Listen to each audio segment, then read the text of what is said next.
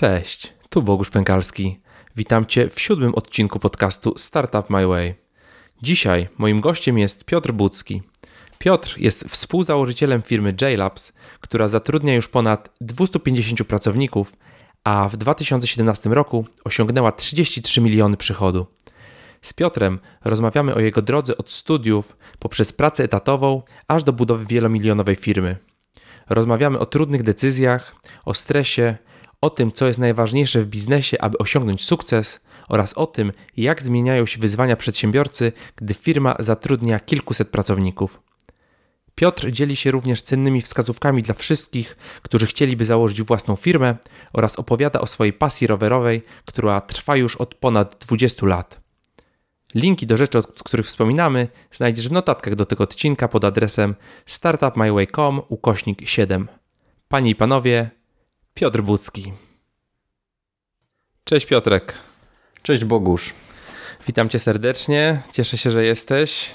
Dzięki za zaproszenie.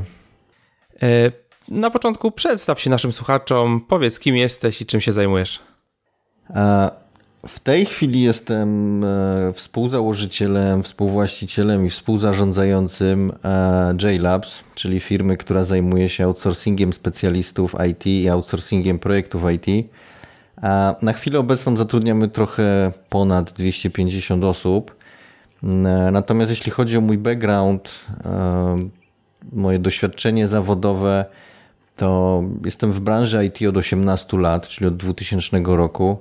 Pierwsze 10 lat jako developer, team leader, technical leader, architekt, nawet project manager momentami.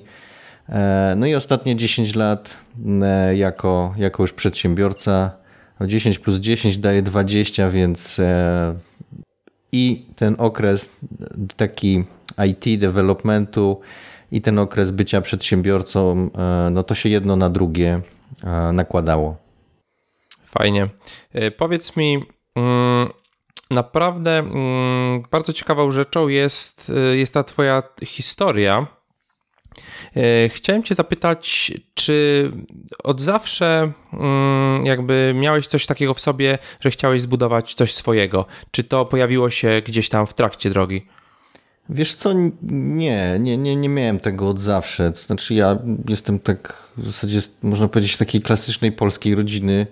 E, ja jestem rocznik 79, więc jeszcze pamiętam, że tak powiem, komunę i e, i jak kończyłem liceum, gdzieś tam zaczynałem studia, to, to model życia był taki dość prosty. No, trzeba było sobie znaleźć pracę w sumie. W jakim zawodzie to nie wiadomo, bo jak ja zaczynałem studia, to był 98 rok, więc nie bardzo nam się nawet śniło wtedy, że, że dosłownie za kilka lat e, wejdziemy do Unii E, a potem chwilkę później jeszcze będziemy podróżować jakby bez paszportów i po prostu przejeżdżając granicę samochodem bez problemów, więc e, to, to nie było tak, że nie wiem, mój tata był na przykład przedsiębiorcą i w związku z tym ja też musiałem zostać przedsiębiorcą i to się tak, to się tak miało poukładać.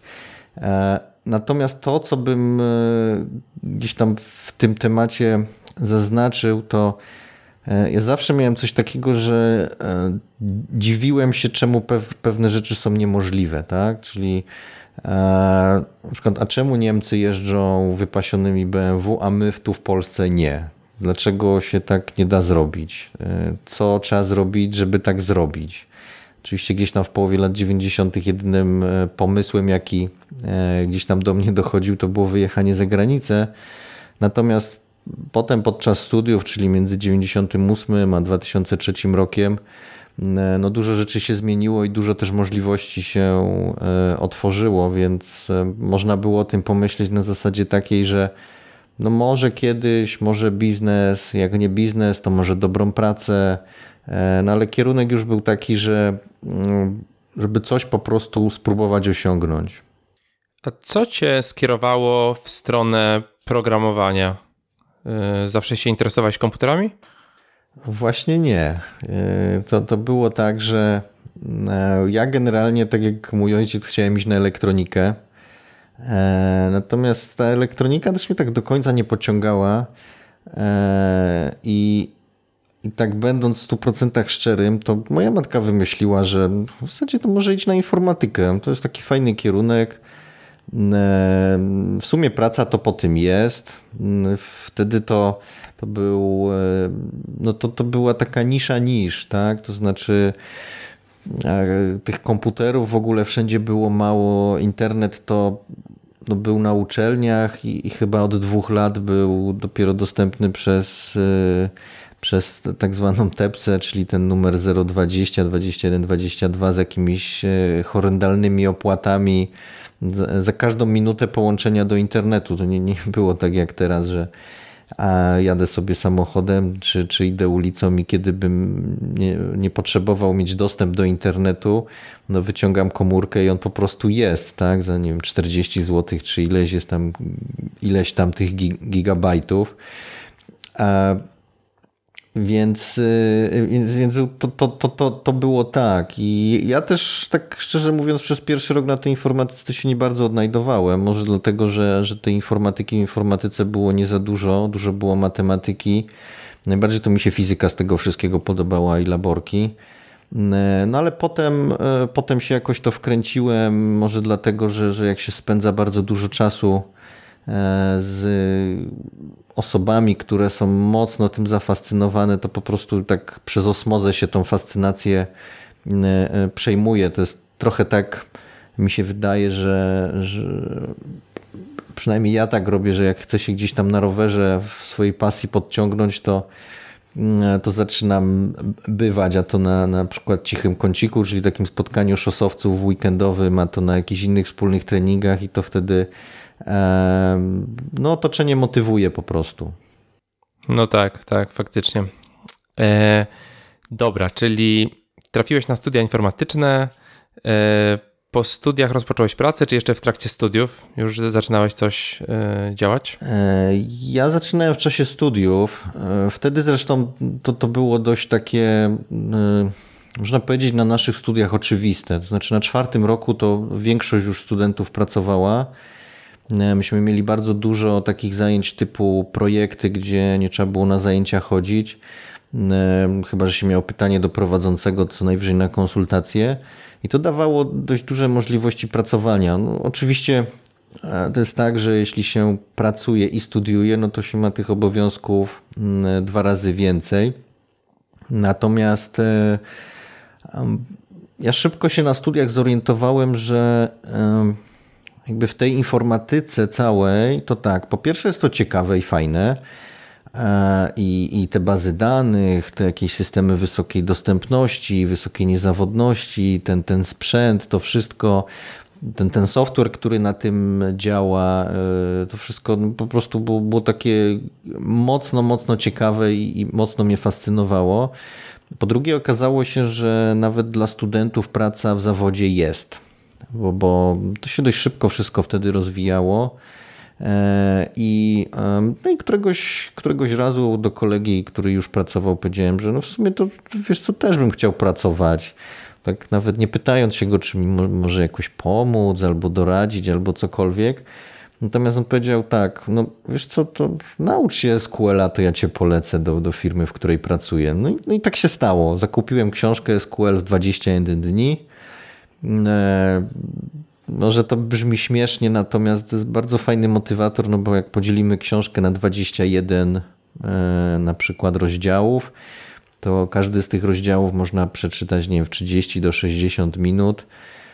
E, I, i, i po niecałym miesiącu, no przynajmniej teoretycznie, coś wiemy. No i tak też się stało. Nauczyłem się tego SQL-a, nauczyłem się jeszcze PHP, bo wtedy, wtedy był boom taki na, na systemy e, webowe. To on też przyszedł ze Stanów. Cały ten taki, e, jak to się mówi, kryzys potem był dotkomowy, a wcześniej, wcześniej hossa dotkomowa to przy, przyszło ze Stanów z takim półrocznym, rocznym opóźnieniem.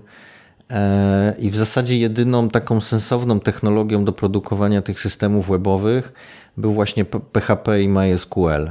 E, baza danych to, to już była wtórna rzecz, natomiast PHP e, bardzo dobrze się odnajdowało w, w, w ówczesnym czasie, w możliwościach serwerów i tak dalej. No i tak się ta przygoda końcem trzeciego roku, a początkiem czwartego roku e, zaczęła. Najpierw od takich zleceń, potem się przerodziło w jakąś pracę i, i tak już szło. Tak, pamiętam, pamiętam te czasy e, jeszcze właśnie PHP, tak, początki, początki programowania webowego.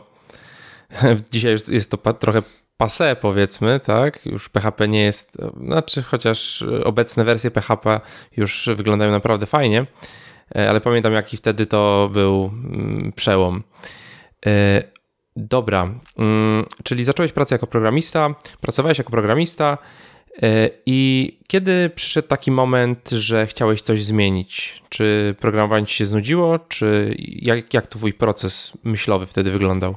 E, masz na myśli już ten etap takiego przechodzenia na, na biznes, czy bo tam było kilka etapów po drodze, w których y, coś chciałem zmienić, natomiast one wszystkie się kręciły też wokół programowania, więc. E, e Okej, okay, czy... opowiadaj, opowiadaj.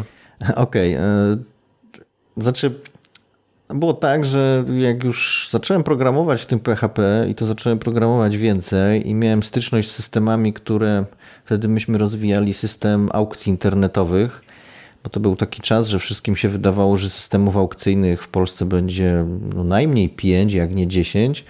No myśmy byli trzecim w Polsce, wprawdzie mieliśmy udział w rynku pewnie na poziomie jednego promila, no ale byliśmy trzeci, tak? Czyli nie Allegro. E, nie Allegro, nie aukcja.com. E, natomiast szybko się okazało, że e, jakby połączenie MySQL-a, który wtedy nie miał transakcji, ze skryptowym językiem, który no, no, zwyczajnie nie sprawdzał, czy na przykład e, funkcja, której chcesz użyć, w ogóle istnieje. E, narzędzia były takie z rodzaju notatnika, może z kolorowaną składnią. Pamiętam, kolega miał takie mm, super, w cudzysłowie, IDE do PHP, bo, bo kolorowało składnie. Tak? I ja wtedy zacząłem się uczyć Java, bo doszedłem do wniosku, że, że języki skryptowe są nie dla mnie i, i ja lubię tworzyć kod, który jest niezawodny e, i, i przynajmniej chciałbym wyeliminować e, z tego wszystkiego jakieś takie błędy, które wynikają z języka. Tak? Zresztą w PHP na przykład można dodać 0 do pustego stringa i, się mogą różne dziwne rzeczy E, okazać.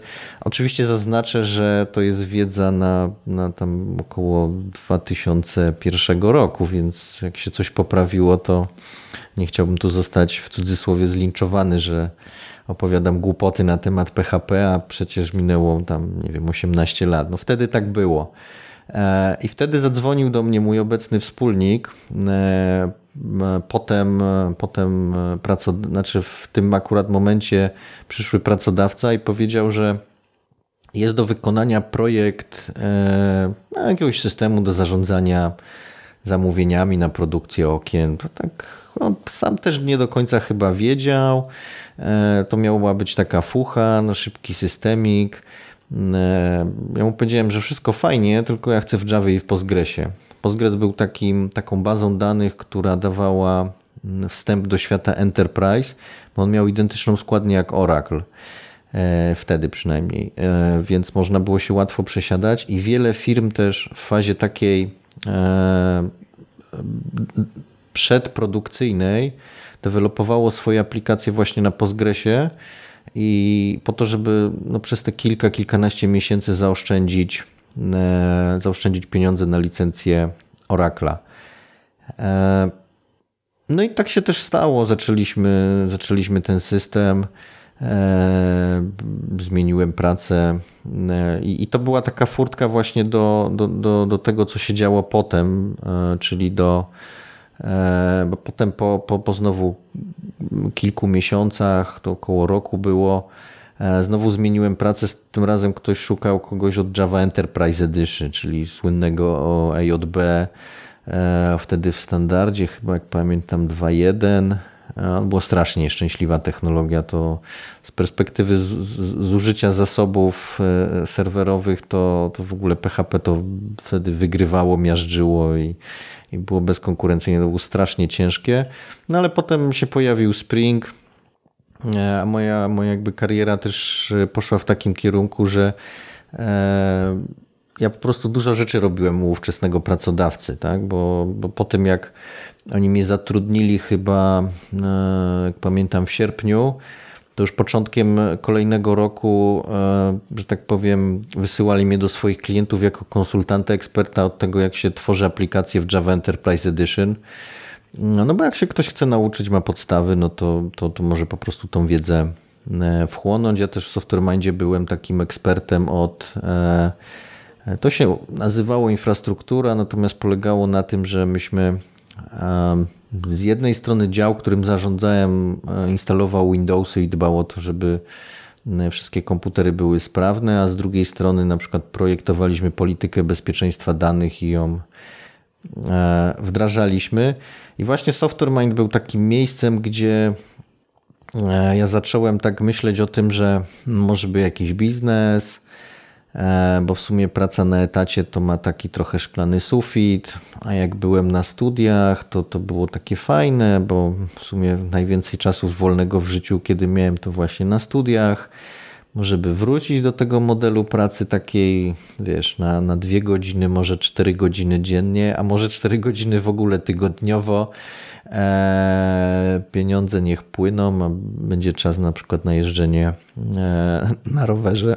na... Całkiem dobry pomysł. Tak, po, pomysł był dobry i zaczęło się takie szukanie, tak, e, w takim sensie, że mm, ja też pracowałem w firmie, która, która jakby wzrastała razem ze mną, bo myśmy zaczynali od dwóch takich pokoików. Ja byłem chyba pewnie dziesiątym, może ósmym pracownikiem. Jak od jak odchodziłem, to byłem chyba setnym, znaczy jednym ze, ze stu. E, I tam się na dużo, dużo rzeczy napatrzyłem i dużo też mogłem wyciągnąć jakichś takich inspiracji. Miałem nawet wtedy, jak siedziałem w Softwaremindzie, już taki pomysł na biznes, który próbowałem gdzieś tam na boku rozkręcić. E, za pomocą nawet, że tak powiem, e, kolegi, który, który to rozwijał. Eee, I w sumie może, może źle się stało, że tego nie skończyłem, bo, bo teraz od kilku lat jest wysyp na tego typu narzędzia, a to był taki system, a, takie zaawansowane to do, tak? czyli e, do, do planowania, e, planowania czasu sobie, innym i, i do jakby sprawdzania e, czy, czy i jak te zadania się wykonuje, tak? I, no ale to wtedy że tak powiem, e, to, to była ta pierwsza w cudzysłowie firma, która została utopiona. No to się nie udało po prostu. Ciężko oceniać z takiej perspektywy, czy to by się udało, czy by się nie udało, tak, bo to e, no, dużo czynników na to wpływa niestety. Dokładnie tak. No być może to było trochę za wcześnie, być może. E, znaczy, tam to pewnie, pewnie z 10 grubych różnych błędów popełniłem, bo jak człowiek był do tego przekonany, to albo trzeba było w to inwestować e, i, i po prostu to, to, to rozwijać, postawić w pewnym momencie e, na jedną kartę, no, albo się przestać tym zajmować. No i ja się w sumie przestałem tym zajmować, tak? Tak, tutaj, tutaj widać, że e, taka lekcja mm, na przyszłość, że po prostu potem się pamięta te niewykorzystane szanse na dobrą sprawę po latach. Tak, natomiast też jest tak, że jak, jak to się mówi w narciarstwie, e, no jak się nie przewrócisz, to się nie nauczysz. I, i, i wydaje mi się, że. Znaczy, ja, ja, tego absolutnie nie, nie żałuję, nie rozpamiętuję tego. E, to było wtedy, ja wtedy miałem wiedzę, którą miałem wtedy. Jakbym miał, ją, miał wtedy taką wiedzę, jak mam teraz, to może, może by to się inaczej e, ułożyło, no ale to to nie, nie, ma, nie ma czegoś takiego jak gdyby, nie? Jak, jak, jak gdyby w zimie było ciepło, to bylibyśmy Hiszpanią, no ale nie jesteśmy. Jest mhm. zimno, pada śnieg i koniec, kropka, nie? Tak jest, tak jest. E, Okej, okay, czyli jesteśmy na etapie, gdzie jakby rozpocząłeś taką karierę, powiedzmy, freelancera trochę, tak? To już e, jakby projekty na zlecenie bardziej. Wiesz co, nie, nie do końca, tak? To znaczy, bo ja myślałem o, o, o tym, że mm, e, e, może nie byłem jakby mocno skomitowany na to, żeby założyć jakąś firmę, ale nie odcinałem tej drogi. I stwierdziłem, że mm, jakby się na to napatoczyła jakaś okazja, oczywiście okazja w cudzysłowie nie chodzi o taką typową okazję, że, że, że szukamy czegoś na rynku, co jest 20% poniżej wartości, nie? Tylko napatoczyłaby się taka okazja, to, to może, bym, e, może bym zaryzykował i, i coś zrobił.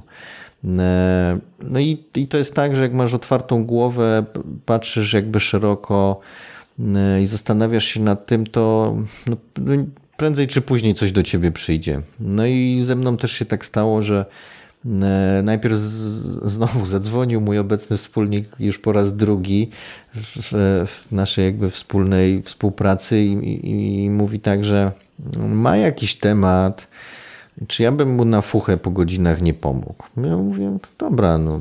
No i zrobiliśmy ten temat, to było takie trzy miesiące, tam cztery osoby w sumie, z grubsza wszyscy na fuchę to robili, no i dowieźliśmy. E, natomiast po zrobieniu tego systemu okazało się, że nasz klient sprzedał go, e, w cudzysłowie sprzedał e, jeszcze raz. No i, ale jeszcze raz to oznaczało, żeby zmodyfikować tamten i mocno rozszerzyć. No i wtedy, wtedy umówiłem się z moim e, właśnie już obecnym wspólnikiem, że jeśli my jakby to wygramy, jeśli jeśli dojdzie do realizacji tego systemu, e, to, e, no to ja po prostu się zwalniam, przechodzę w cudzysłowie do niego, czyli zaczynamy wspólnie robić jakiś biznes. Oczywiście nie chodziło o zakładanie jakichś spółek i tak dalej, tylko o zrobienie czegoś wspólnie, bo myśmy byli tak jakby dogadani, że dobra, zróbmy coś najpierw, zaróbmy jakąś kasę, E, a potem się będziemy zastanawiać, jak to, jak to wszystko dzielić, czy, czy z tego jakaś firma wyjdzie i tak dalej. Natomiast też mieliśmy taką wizję, że to jest taki fajny, kilkumiesięczny projekt e, na takie, takie, taki rozruch e, takiego software house'u, który mógłby działać właśnie w Javie, albo na rozruch business unitu w firmie mojego wspólnika, który zajmował się e, CMS-ami, takimi systemami w PHP e, i jakbyśmy e, dołożyli drugi biznes, taki biznes unit javowy, no to ta firma niewątpliwie miałaby szansę na, no na jakiś rozwój, może na przykład na podwojenie. Ona wtedy nie była duża, więc no i coś można by po prostu robić by się zobaczyło, jak to, jak to wyjdzie. No i tam była taka sytuacja, że faktycznie to się tak stało, że e, oni, ten nasz klient to, to, to wygrał. E, temat e, mm, zlecił nam. No i skoro obiecałem, no to słowa dotrzymałem. Wypowiedzenie złożyłem 21 grudnia, 21 stycznia. To taki ciekawy zwyczaj mieliśmy wtedy, że każdy. Którego kto... roku w ogóle? Który to rok był? Ile Styczeń 2008. Styczeń 2008. 10 lat temu. Tak jest, tak jest. No. E, ja miałem wtedy 30-dniowe wypowiedzenie, więc no, no po prostu dobiegło końca. E, no i tak się zaczęła moja e, ta właśnie dziesięcioletnia przygoda z biznesem. I to, co wspominałeś o byciu freelancerem, to jest taka historia, że E, myśmy rozpoczęli ten software house i e, w zasadzie on zrobił tylko jeden projekt. E, no, robił jeszcze drugi, ale no coś tam robił. Dobra, dwa projekty były, nie? Bo, bo po prostu nie przyszło nam do głowy, żeby jakby przeznaczyć duży effort na, na sprzedawanie tego, tego software house'u.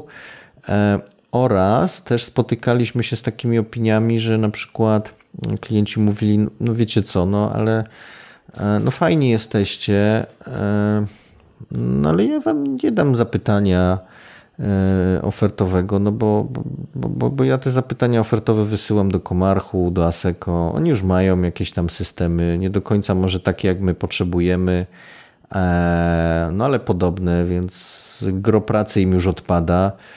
No i tak stwierdziliśmy, no kurczę, no to tak, no w zasadzie to, to ma ręce i nogi, plus nie, e, nie zrobiliśmy żadnej intensywnej kampanii sprzedażowej, bo przecież można było skontaktować nie, nie wiem, nie kilka czy kilkanaście firm, ale tysiąc. No, nie mieliśmy co do, co, co, nie mieliśmy za wiele do roboty, bo że mój wspólnik miał więcej, bo prowadził jeszcze swoją firmę, natomiast ja nie miałem, bo no, zrobiliśmy ten projekt, potem się wiele nie działo. E, do momentu aż końcem sierpnia czy początkiem września, już dokładnie nie pamiętam, zadzwonił kolega i się spytał, czy mam ochotę na a, wspomóc ich. No, to była taka irlandzka firma, on był w Irlandii. E, no, w wykonaniu kawałka oprogramowania oni szacują, że to powinno zająć 3 tygodnie. W te 3 tygodnie wytworzyliśmy jakiś proof of concept aplikacji, która jak mi wtedy powiedziano, przerosło najśmielsze oczekiwania e, tych, co to zamawiali. W związku z tym poszło zamówienie na więcej. No i tak się rozpoczął mój dziewięciomiesięczny pierwszy freelancerski e, e, kontrakt. Mhm, dla Irlandii. Czyli tak, tutaj tak, tak. dużo, dużo zawdzięczasz jakby twoim kontaktom, no bo mówisz, tutaj się ktoś odezwał, tam się ktoś odezwał, tu się ktoś odezwał. No, oczywiście, Jak, że tak. Oczywiście, to że tak. kontakty jakby z byłych firm, czy, czy ze studiów, czy skąd? E, część kontaktów ze studiów, część kontaktów z byłych firm. E, wiesz co, to, to jest tak, że e, ja jestem osobą, to mi kiedyś profesor na uczelni powiedział, waży słowa, tak? I jeśli coś komuś mówię, to jestem w tym jakby precyzyjny. Jeśli coś komuś obiecuję, to to robię. Jeśli nie jestem pewien, że to mogę obiecać, że to mogę zrobić, to nie obiecuję. Zresztą tak też, e, tak też działamy teraz w naszej firmie. No i efekt, efekt jest taki, że, że, że jak z takim nastawieniem, plus jesteś pasjonatem gdzieś swojej branży, robisz dobrą robotę w pracy i, i, i jakby zależy ci na tym, żeby e, zrobić dobrą robotę, niezależnie od tego, czy masz od tego premię, czy nie. Myśmy nie mieli, po prostu było zwykłe wynagrodzenie no dobre, bo to oczywiście branża informatyczna. E, no ale po, po, po pięciu latach e, no, no ja miałem już taki dość duży networking zrobiony, e, może nie tak duży jak teraz, natomiast to, to, to były osoby, które albo pracowały ze mną, albo znały kogoś, kto pracował ze mną i, i oni po prostu znali mnie z dobrej roboty i takiej rzetelności. Więc jak szukali sobie kogoś do realizacji, e, bo, bo nie mieli w cudzysłowie kim, ja też jakby informowałem wszystkich dookoła w miarę możliwości i sensu, no jakie mam plany, co będę robił, co teraz robię. No to jakby wiedzieli, że aha, dobra, rozpoczął Software House, E, no ciekawe, co tam u niego. No to zadzwonię i zapytam się, czy mo może nam pomóc w trzytygodniowym jakimś projekcie. No i, no i tak, tak, tak, to się, e, tak to się odbywa. Tak? Także mm, dziwię się czasem e, jakby teraz, że, że, że ludzie nie dbają o ten networking, o taką porządną pracę. I, i to, to jest tak, jak się mówi, że pracownika poznaje się po tym, jak pracuje na wypowiedzeniu. Nie? No i, i potem do jednych pewne tematy przychodzą same, e, a do innych nie. No, pytanie dlaczego, tak? Tak, tak, tak. Hmm, czyli rozpocząłeś karierę freelancerską i wtedy, wtedy byłeś sam, tak? Znaczy, myśmy mieli taką umowę, że jak wpadnie nam coś mądrego do głowy, e, albo przyjdzie klient, e, który będzie chciał, żebyśmy mu zrobili jakiś software, no to zrobimy to wspólnie. Więc to była taka trochę luźna, luźna relacja. Natomiast to był też moment 2008 rok jesień, gdzie myśmy już zaczęli eksperymenty z tym, e, czym się zajmuje nasza firma. Bo tak jak mówiłem, no mieliśmy te dwa projekty. E, no i żeby je zrealizować, to oprócz mnie jeszcze mieliśmy cztery osoby i Część z nich robiła ten drugi projekt, no a część z nimi trzeba było coś zrobić, nie? tak kolokwialnie mówiąc. No a znowu gdzieś tam miałem relacje i, i, i, ludzie dzwonili, pytali się, mówią, no wiem, że tam software robicie, ale wiesz co, my nie potrzebujemy software'u, ale mamy kurczę taki trochę pożar. E, może byście nam jakąś osobę wypożyczyli, nie? albo mamy projekt do zrobienia. E, startujemy za dwa tygodnie, może byście nam kogoś wypożyczyli. E, no i, i, i jakby myśmy zaczęli już zbierać na temat e, takiego właśnie udostępniania naszych pracowników do projektów naszych klientów. Doświadczenie już od 2008 roku. To jeszcze nie było ułożone w jakiś model biznesowy, e, bo jakby po, po, po roku od tego, jak się zwolniłem, no to już obaj wiedzieliśmy, że mówię obaj, w sensie ja i mój, mój wspólnik, że kurczę, no to, to, to musi jakoś sprzedawać. To bez tego to e, ani róż. Nie mieliśmy pomysłu, tak jak mówiłem, na sprzedawanie software house'u, więc, szukaliśmy, jakby mieliśmy głowy otwarte, szukaliśmy, co by, co by tu można zrobić, bo no, sam model biznesowy firmy zajmującej się outsourcingiem specjalistów IT nie, nie jest jakiś może wyszukany i, i skomplikowany. Oczywiście, jak się to zacznie robić, to nagle się okazuje, że tam jest tysiąc różnych tematów, e, które jak zagrają, to jest ok, jak nie zagrają, to, to, to może być jakaś mina czy problem. E, I, e, i, i myśmy byli, byli otwarci po prostu, no jak się jest otwartym, człowiek się inspiruje, no to, to, to, to, to jakby ten puzzle się ułożył, model biznesowy się stworzył i wtedy Wtedy zaczęliśmy na serio to robić. Zrobiliśmy markę. Parę miesięcy później od zrobienia marki e, założyliśmy firmę. Mm, stąd e, jakby w tym roku będziemy świętować jakby dziesięciolecie firmy, natomiast obecna mm, sobie pewnie można w KRS-ie sprawdzić. E, obecna firma no jest od 2010 roku, w sensie obecna obecna forma, obecna działalność gospodarcza. Nie? Czyli JLabs, tak? Czyli JLabs, tak. To jesteście spółką ZO, czy tak, akcyjną spółką już? ZO, spółką ZO. A myślicie o e, wejściu na giełdę kiedyś, czy? E, no ja myślę, ale to nie mogę powiedzieć, że firma myśli, czy planujemy. No tak. Nie, to, to absolutnie nie. Nie ma tu żadnych decyzji zarządu ani takich rzeczy. Mnie to osobiście ciekawi, natomiast ja w tej chwili nie, nie dyskutuję na ten temat z moim wspólnikiem nawet, bo nie widzę potrzeby. Są tam pewne zalety, oczywiście takie jak e, to, że jeśli się jest spółką giełdową, ja bym chyba od razu celował w duży parkiet. Nie wiem, czy jesteśmy tacy duzi teraz, żeby tam być, ale no, trzeba mierzyć wysoko, jeśli już, e, to o, no poza jakby taki, poza taką większą rozpoznawalnością i takim podkreśleniem, że okej, okay, no to jest spółka giełdowa notowana na, na, na warszawskim parkiecie, to, to chyba sobie chłopaki radzą. E, no to ja nie widzę, nie widzę jakby potrzeb. Znaczy tak, my, głównie prestiż. Tak, my, okay, my, roś, okay. my, rośniemy w tej chwili, bo to się tak mówi, wejdźcie na giełdę, pozyskacie finansowanie i tak dalej.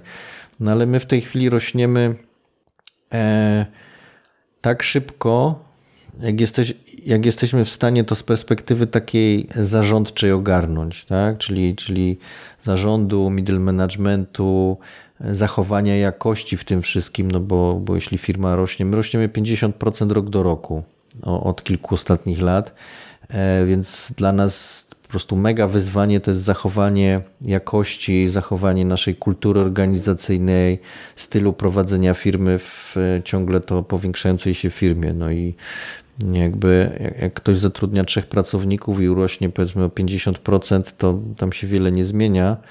E, natomiast jak się zatrudnia, nie wiem, 150 i się urośnie o 50%, mm, no to oprócz, oprócz tych pracowników jeszcze przybywa kawałek back-office'u, e, muszą się pojawić w wielu miejscach jakieś procesy, procedury, dobre zwyczaje, e, no bo kilka osób w firmie, z którymi jesteśmy dłużej, no to one wiedzą, jak, jaka jest kultura organizacyjna, jak, jak ta firma ma działać. No, a reszcie to trzeba po prostu e, e, wytłumaczyć. Tak? I to są, to począwszy od takich prostych rzeczy, a skończywszy na, na bardziej zaawansowanych, czy, czy takich, jak to się mówi, corner case'ach, czyli, czyli sytuacjach, które na przykład ja przechodziłem 5 lat temu i my wiemy, jak, jak się w tym zachować, a ktoś, kto przyszedł 3 lata temu do nas, no jeszcze nie miał takiego przypadku, no i, no i potyka się, że tak powiem, popełnia ten sam błąd, który myśmy już popełnili, przepracowaliśmy i, i tak dalej. No i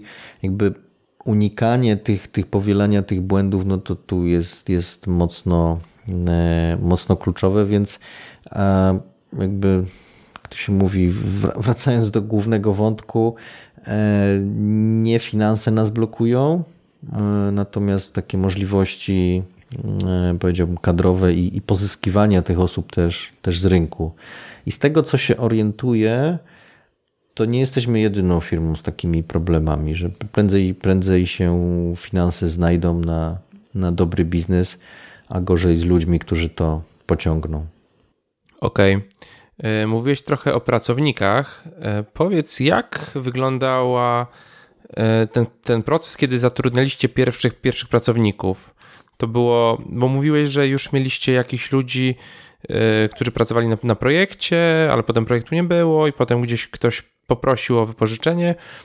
E, no i potem zaczęliście rekrutować już y, pracowników takich typowo na outsourcing, tak? Mm -hmm. Jak mhm. ten proces wyglądał? E, w takich samiuszkich początkach byś chciał wiedzieć? No, no. E, no, wyglądało to mniej więcej tak, że stwierdzaliśmy, że potrzebujemy Java dewelopera, umieszczaliśmy ogłoszenie na infopracy wtedy, bo było za darmo. Mm, a dopóki Infopraca się nie zorientowała, że no przynajmniej dla nich byliśmy pośrednikiem czy agencją rekrutacyjną, wpadaliśmy w takie, mm, w takie ich tam e, klasyfikacje, no to to ogłoszenie było za darmo, bo na pracuj.pl nas nie było zwyczajnie stać. E, no pojawiali się kandydaci, e, to aż z dzisiejszej perspektywy też zdziwiony jestem, bo, bo, bo teraz jest, jest, no jest naprawdę sporo trudniej. E, no i to siadaliśmy ze wspólnikiem, przychodził kandydat, no i rozmawialiśmy, weryfikowaliśmy, tworzyliśmy pierwsze, pierwsze procesy dotyczące weryfikacji kandydatów, tak żeby proces był powtarzalny i porównywalny, bo jak przychodzi, przychodzą trzy osoby w różnych terminach, no to ja bym chciał móc je jakoś porównać, a nie, nie być, nie wiem, albo zdegustowanym tym ostatnim, albo wręcz takim hura optymistycznym tym ostatnim, a, e, a, a, a tu mógł być ktoś drugi albo pierwszy, kto był też ok. E, czasem rekrutacja jest rano, czasem wieczorem, no i wtedy też, też się to inaczej do tego podchodzi. Więc to się, to się tak odbywało. To generalnie nie jest większa filozofia. E, jak się ostatnio dowiedziałem, nie jest to większa filozofia, jak się jest z IT. No ja akurat byłem, mój wspólnik w zasadzie też. No on trochę od innej strony. On jakby ja się znałem na tym bardziej technicznie, on się znał na tym bardziej tak z perspektywy mm, firmy, tak? bo on już wtedy miał za sobą, jak dobrze pamiętam, dwie albo trzy spółki ZO. Znaczy za sobą, czy w trakcie, no to jest tam bez znaczenia. Natomiast miał te doświadczenia w, rekrutowaniu po prostu ludzi. E, no i tak, tak to robiliśmy. Tak? Potem kolejnym krokiem było zatrudnienie sobie e, pierwszej rekruterki. No a potem to, to już poszło, no bo była druga, e, potem ten dział się rozbudował, więc w rekrutacji pojawił się team leader, pojawiły się, pojawiło się więcej tam procesów, procedur, no bo jest więcej jak... W zasadzie takim przełomowym momentem to jest jak masz w, w danym e, dziale czy w danej specjalizacji trzech pracowników, tak? bo dwaj nie potrzebują żadnej tam procesów, procedur, wystarczy z nimi usiąść, wdrożyć ich i pogadać. Trzech to jest taki moment, gdzie w zasadzie oni mogą pracować bez team lidera, e, już się pojawiają problemy, ale jeszcze dadzą radę. Natomiast cztery, no to już jest takie, że no musi to już być w jakąś strukturę ujęte i, e, i, i, i trzeba już mieć metody e, do wdrażania, do, do, do ich jakiejś tam nauki i, i tak dalej. Zaraz jeszcze wrócimy do tych wyzwań dużego biznesu. E, ale powiedz mi, mówisz, że rekrutacja, szczególnie na, na początku, e, będąc w IT, nie jest taka trudna, ale to, co mi się wydaje najtrudniejsze, to pozyskanie klientów, którzy będą otwarci na przyjęcie tych ludzi. E, powiedz, jak pozyskaliście swoich pierwszych klientów? E, no, pierwsi dwaj klienci to był mój network. To znaczy, e, pierwszy jeden z tych dwóch klientów to, był, to była firma, w której ja poprzednio pracowałem. No i znowu oni przyszli, dzwonili do mnie, wiedzieli, że już jestem na swoim, potrzebowali Javowca, mieliśmy, wypożyczyliśmy. No i tak poszło, nie? E, a druga firma to była, to była firma, w której pracował mój kolega e, i on któregoś, w ogóle śmieszna historia była, bo ja z nim rozmawiałem, on się zarzekał, że absolutnie nie, nie potrzebują e, specjalistów z zewnętrznych firm, tylko etat i tak dalej. Natomiast nie minęło 4 czy tam 5 miesięcy, pamiętam lato było i on zadzwonił i spytał się, czy mam czas. No i ja to taką mam zasadę, że dopóki się nie dowiem, co jest grane, no to nie odmawiam, no bo dlaczego miałbym to robić, skoro nie wiem, na co odmawiam. Eee, no i powiedziałem, że no okej, no to porozmawiajmy. Tak? No i on przekazał kontakt do kogoś, kto, kto potrzebował eee, i eee, no i tam, że tak powiem, wypożyczyliśmy w cudzysłowie, można tak powiedzieć, pierwszą osobę do tego klienta, no i to się tak E, tak się potoczyło, e, no to, to nie jest jakiś sposób usystematyzowany na pozyskiwanie e, klientów, no ale tak, tak było. Czy od początku byliście rentowną firmą, czy to musiało dojrzeć? Od początku byliśmy, tak, tak. No, od początku.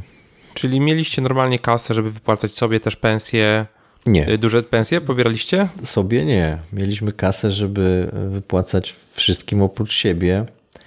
E, to też jest jakby specyfika branży, że, że nawet jakbyś nie chciał, to w IT tak musisz wypłacić, bo, bo odejdą, nie? E, natomiast no to no tak, tak, to, oczywiście. No to tak żartem mówię teraz, bo e, e ja mam takie zasady, że, że mm, no jak kogoś zatrudniam, to, to po to, żeby on zrobił robotę, a ja, a moim jakby psim obowiązkiem jest mu zapłacić i to i takie przeciąganie wypłacania e, wypłaty, czy, czy tam jakieś regulowania faktur e, uważam za, za, za mocno takie niesmaczne i żenujące.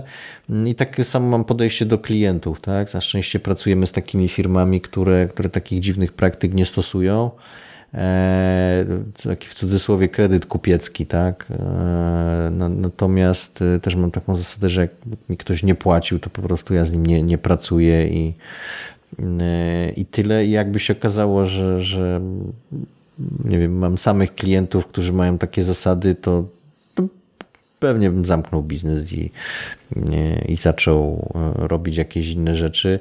Oczywiście mówię teraz zupełnie, e, zupełnie abstrakcyjnie, bo, bo tak jak mówię, no, są klienci, oni płacą, płacą w terminie.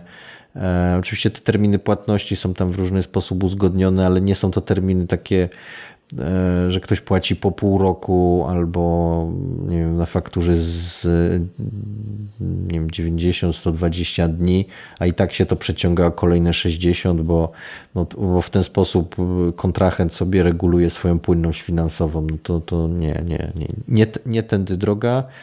E, bardzo fajnie jakby trafiliśmy e, w branżę, która po prostu co, co do zasady e, te, te płatności reguluje i, i nie trzeba się nawet zastanawiać, czy, czy, czy, czy to jest problem, czy nie.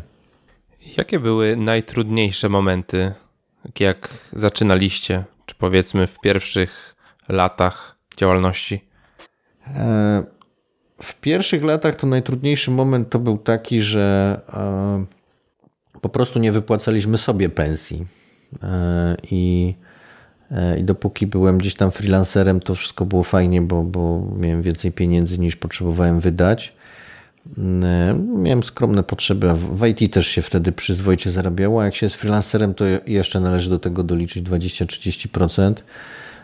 W ogóle ten kontrakt dla Irlandczyków był taki, że jak go zaczynałem, to w zasadzie stawka była kiepska, natomiast potem się zrobił kryzys w gospodarce i nagle euro z, chyba z 3,8 czy 3,7 e, zmieniło się w 4 4 do 4,6 pamiętam, że tak. Przez większość kontraktu miałem kurs taki 4,4 do 4,6 i to mimo tego, że w zasadzie miałem taką polską stawkę, bo jakby firmy zagraniczne też nie są frajerami, nie? Jak ktoś siedzi w Polsce, a nie u nich, to nie, nie, nie, Irlandczycy nie płacą Polakom siedzącym w Polsce, w Krakowie irlandzkich stawek.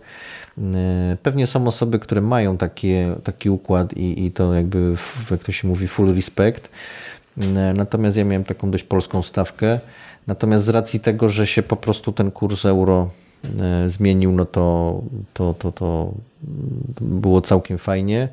E, no a potem jakby trzeba było podjąć męską decyzję, że dość tego freelansowania się trzeba się wziąć.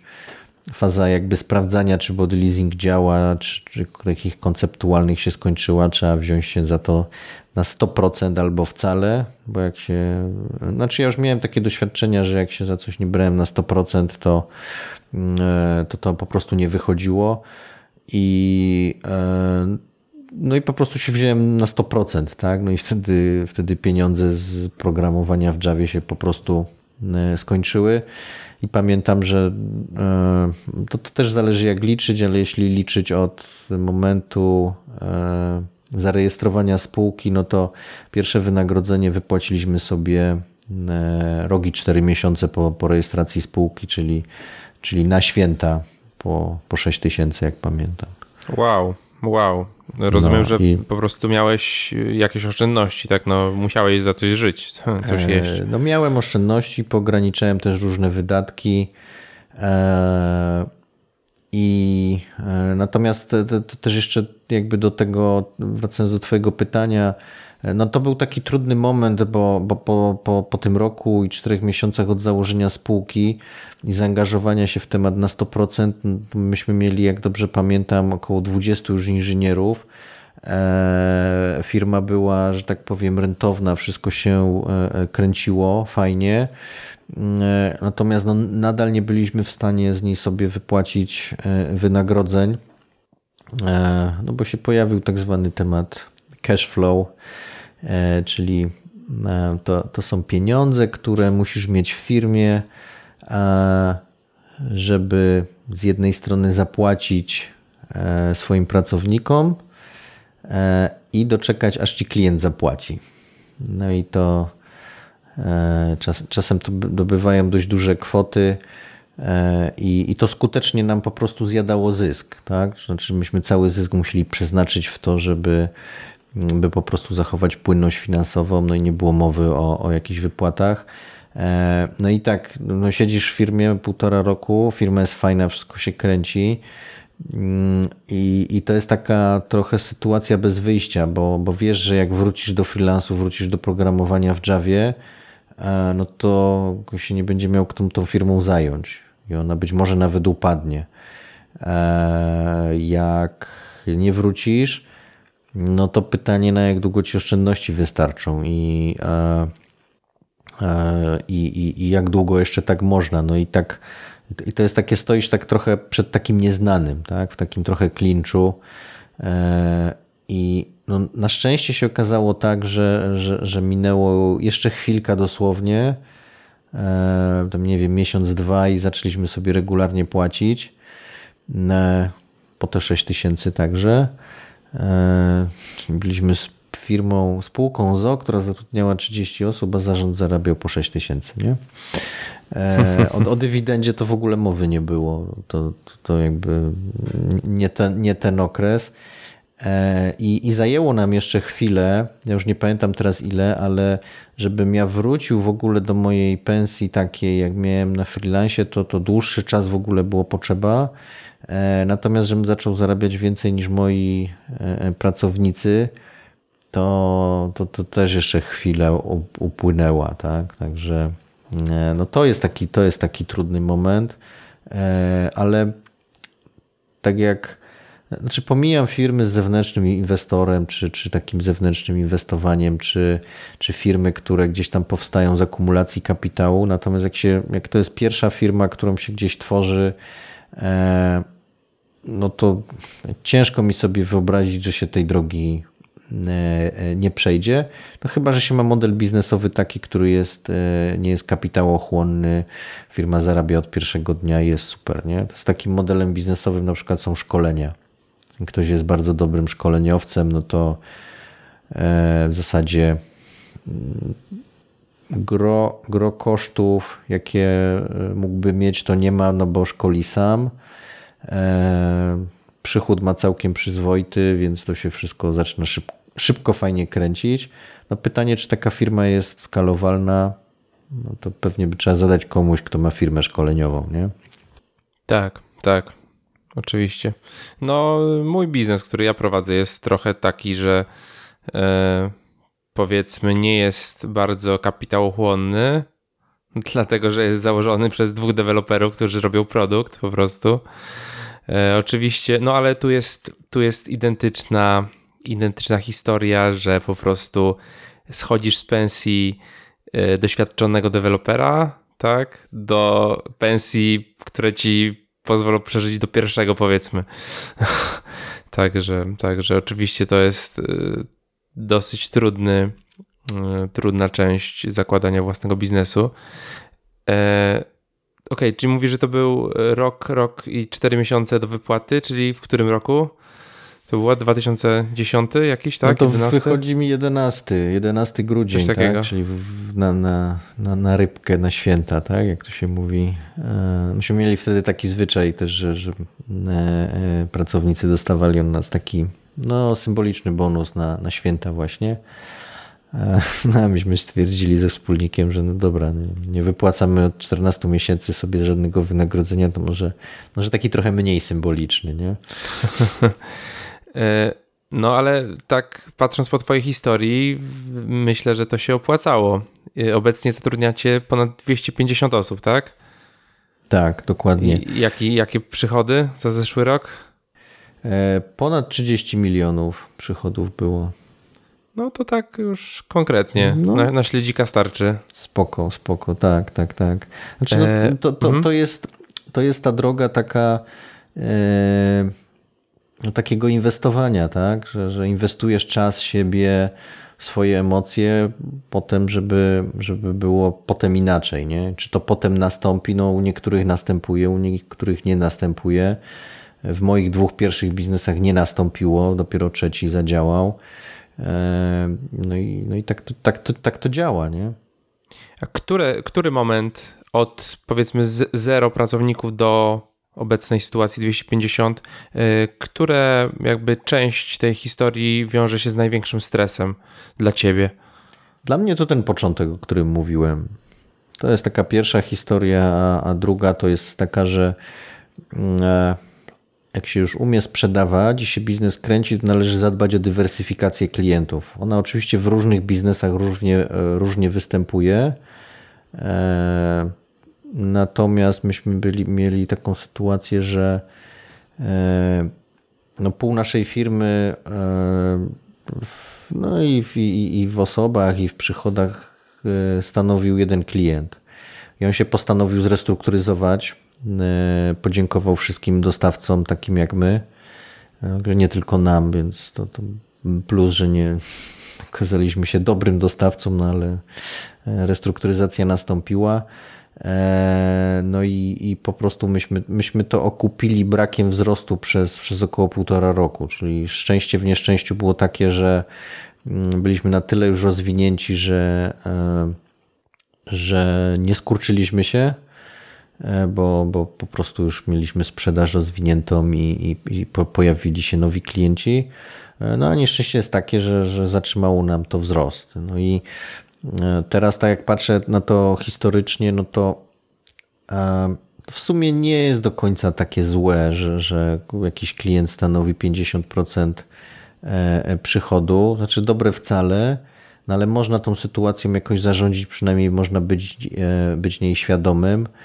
E, myśmy byli wtedy świadomi, ale tak y, no mogliśmy więcej zrobić, żeby, to było trochę inaczej. Z drugiej strony byliśmy wtedy młodą firmą, no sporo młodszą jak teraz.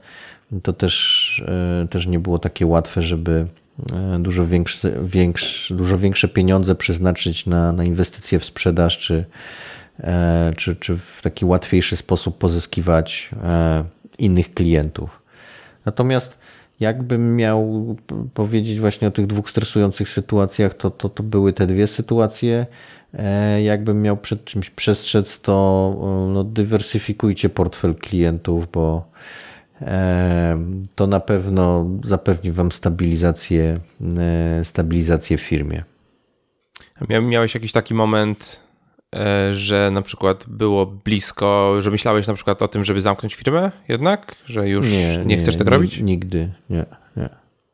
Znaczy, to, to, to, było tak, że jak firma nie płaciła, no to by, były takie myśli, no i co dalej? Ale to nie były myśli pod tytułem a, kurczę, ta firma nie wyszła, trzeba ją zamknąć, pójdę sobie na etat. Nie, to były, to były myśli, dobra, no co tu zrobić, żeby wreszcie sobie zacząć coś z tego wypłacać i po prostu dalej tą firmę rozwijać, bo, no bo tak na dłuższą metę jeszcze parę miesięcy i będę musiał do rodziców zadzwonić.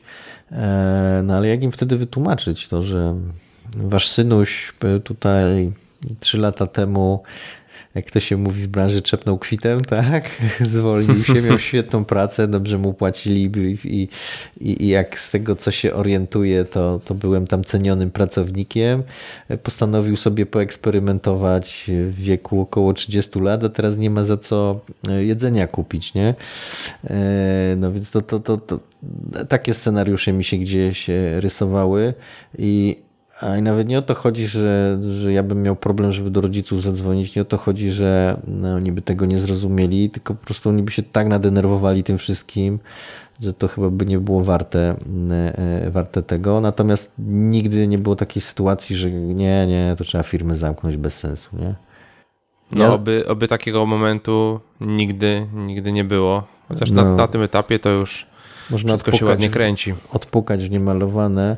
E, natomiast ja też jestem taką osobą, że ja w sumie mało rzeczy robię, e, ale jak już się na coś, że tak powiem, zdecyduję, to, e, to na dłużej, tak? Znaczy, ja na przykład mam pasję rowerową, kolarstwo od 22 lat. A jeszcze wcześniej też jeździłem na rowerze, tylko nie była to pasja, nie? No i są jakieś tam potrzebne, a, na, nauczyłbyś się jeździć na nartach. No nie, ja w zimie na rowerze jeżdżę. Ale jak jeździsz na rowerze, przecież śnieg jest? No w salonie kręcę. Nie? Jest teraz w ogóle taka wirtualna kraina, w której można jeździć, to już jest w ogóle tak, ale co, w Google zakładasz? E, nie, nie, na, na, na, ekraniku jest, e, to się nazywa Watopia, no i są tam tereny płaskie, górki, no wszystko, co kolarze lubią w takiej pigułce, nie? Że jakby, myślę, że jakby taka kraina w ogóle istniała, to, e, to tam, tam by tabuny zjeżdżały. E, można też z innymi kolarzami pojeździć, którzy tak samo w salonie się pocą i, i jadą w miejscu. E, I, no i robi się taka, zrobiła się z tego taka e, w dużym stopniu po prostu e, gra sieciowa, nie? I to nie, nie dość, że, że ja i tak lubiłem jeździć w domu, to teraz lubię dwa razy bardziej, nie? Hmm, ciekawa sprawa. Ale tutaj myślę, że te też widziałem takie rozwiązania właśnie, że w goglach VR jedziesz, możesz się rozglądać na boki, no wtedy jesteś już jakby naprawdę w jakimś miejscu innym. No, to też musi być ciekawe. No, nie, nie, nie wiem, jak, jak się do tego ma po cenie się, ale no może, to jest, może, może jest to jakoś rozwiązane, nie? Faktycznie, faktycznie. A powiedz mi, e, jakie są takie... Mówiłeś o tej barierze trzech, czterech osób w dziale, że wtedy zaczynają się mm, już powiedzmy jakieś tam procedury, potrzebny jest team leader, manager i tak dalej. E, jak byś podzielił takie poziomy przy ilości, ilości pracowników? E, na przykład czy na, od, od 1 do 50, od 50 do 100, od 100 więcej i jakie są wyzwania na tych różnych podpoziomach? E, wiesz co, no, pie, pierwsza rzecz to jest taka, że to co, to co jakby tu mówiłeś o tych zespołach, no w IT się przyjmuje, że zespół, który ma team lidera ma 4 do 6 osób. Mm, no i to jest uniwersalna prawda, czyli jak masz zespoły, które są e, nie IT, to w zasadzie też, też taki podział powinny, powinien być. E, chyba, że ci ludzie mniej ze sobą współpracują, no to wtedy ich może być e, trochę więcej. E, jeśli chodzi o ten podział taki drugi, który, który poruszyłeś, to generalnie do 50 osób e, to też oczywiście zależy od biznesu, bo, bo, bo, w niektórych biznesach, tak jak u nas, to jest do 50 osób, a w niektórych to będzie, nie wiem, do 7, tak, czy do 10. E, to jest tak, że u nas do 50 osób to myśmy tak sprawdzali, czy w ogóle koncepcja działa, w szczególności w tej fazie takiej do 25. E, no a potem już systematyzowaliśmy te procesy, które się naprawdę mm, często powtarzały. Nie? Czyli u nas to był e, w pierwszej kolejności proces rekrutacji, czyli począwszy od mm, znalezienia tych osób, skontaktowania ich poprzez zatrudnienie, no czasem niestety też na na rozstaniu się kończąc w sensie takim, że, że oni po prostu się zwalniali, no i wtedy masz tak zwany offboarding, trzeba się dowiedzieć mm, dlaczego nie wiem, wyczyścić komputer i tak dalej, i tak dalej. No i myśmy to w pierwszej kolejności mm, jakby usystematyzowali, no bo e, no bo żeby zatrudnić 50 osób, e, no to musisz przeprowadzić dwa, trzy razy tyle może cztery razy tyle pewnie zależy. Myśmy mieli do, dobry współczynnik na, na początku, taki naprawdę dobrze, aż zadziwiająco dobry. E, musisz przeprowadzić tak dość, dość sporo tych rozmów rekrutacyjnych. No i tu musisz mieć proces powtarzalny, porównywalny. E, my, my, my, te oceny, które wymyśliliśmy na początku, które ja wymyśliłem jakieś gdzieś tam do własnej wygody, one do dzisiaj jakby funkcjonują. E, intuicyjne są chyba tylko dla mnie, a reszta jakby z dobrodziejstwem inwentarza po prostu się ich nauczyła, nie? A w tych, na tych poziomach już wyższych, czyli 50 plus, a, tak. czy 100 plus? Może jakby przyjmijmy, że to jest taki poziom 50 plus, on może być 75 plus albo 100 plus, natomiast chodzi mi o to, że pojawia się wyzwanie w firmie w takiej, takie, że e, nie tylko działalność operacyjna musi być e, oprocesowana, ale także jakby rozwój firmy musi być oprocesowany. I e, wtedy się pojawia więcej tych procesów, e, więcej takich guide'ów, czyli dobrych praktyk.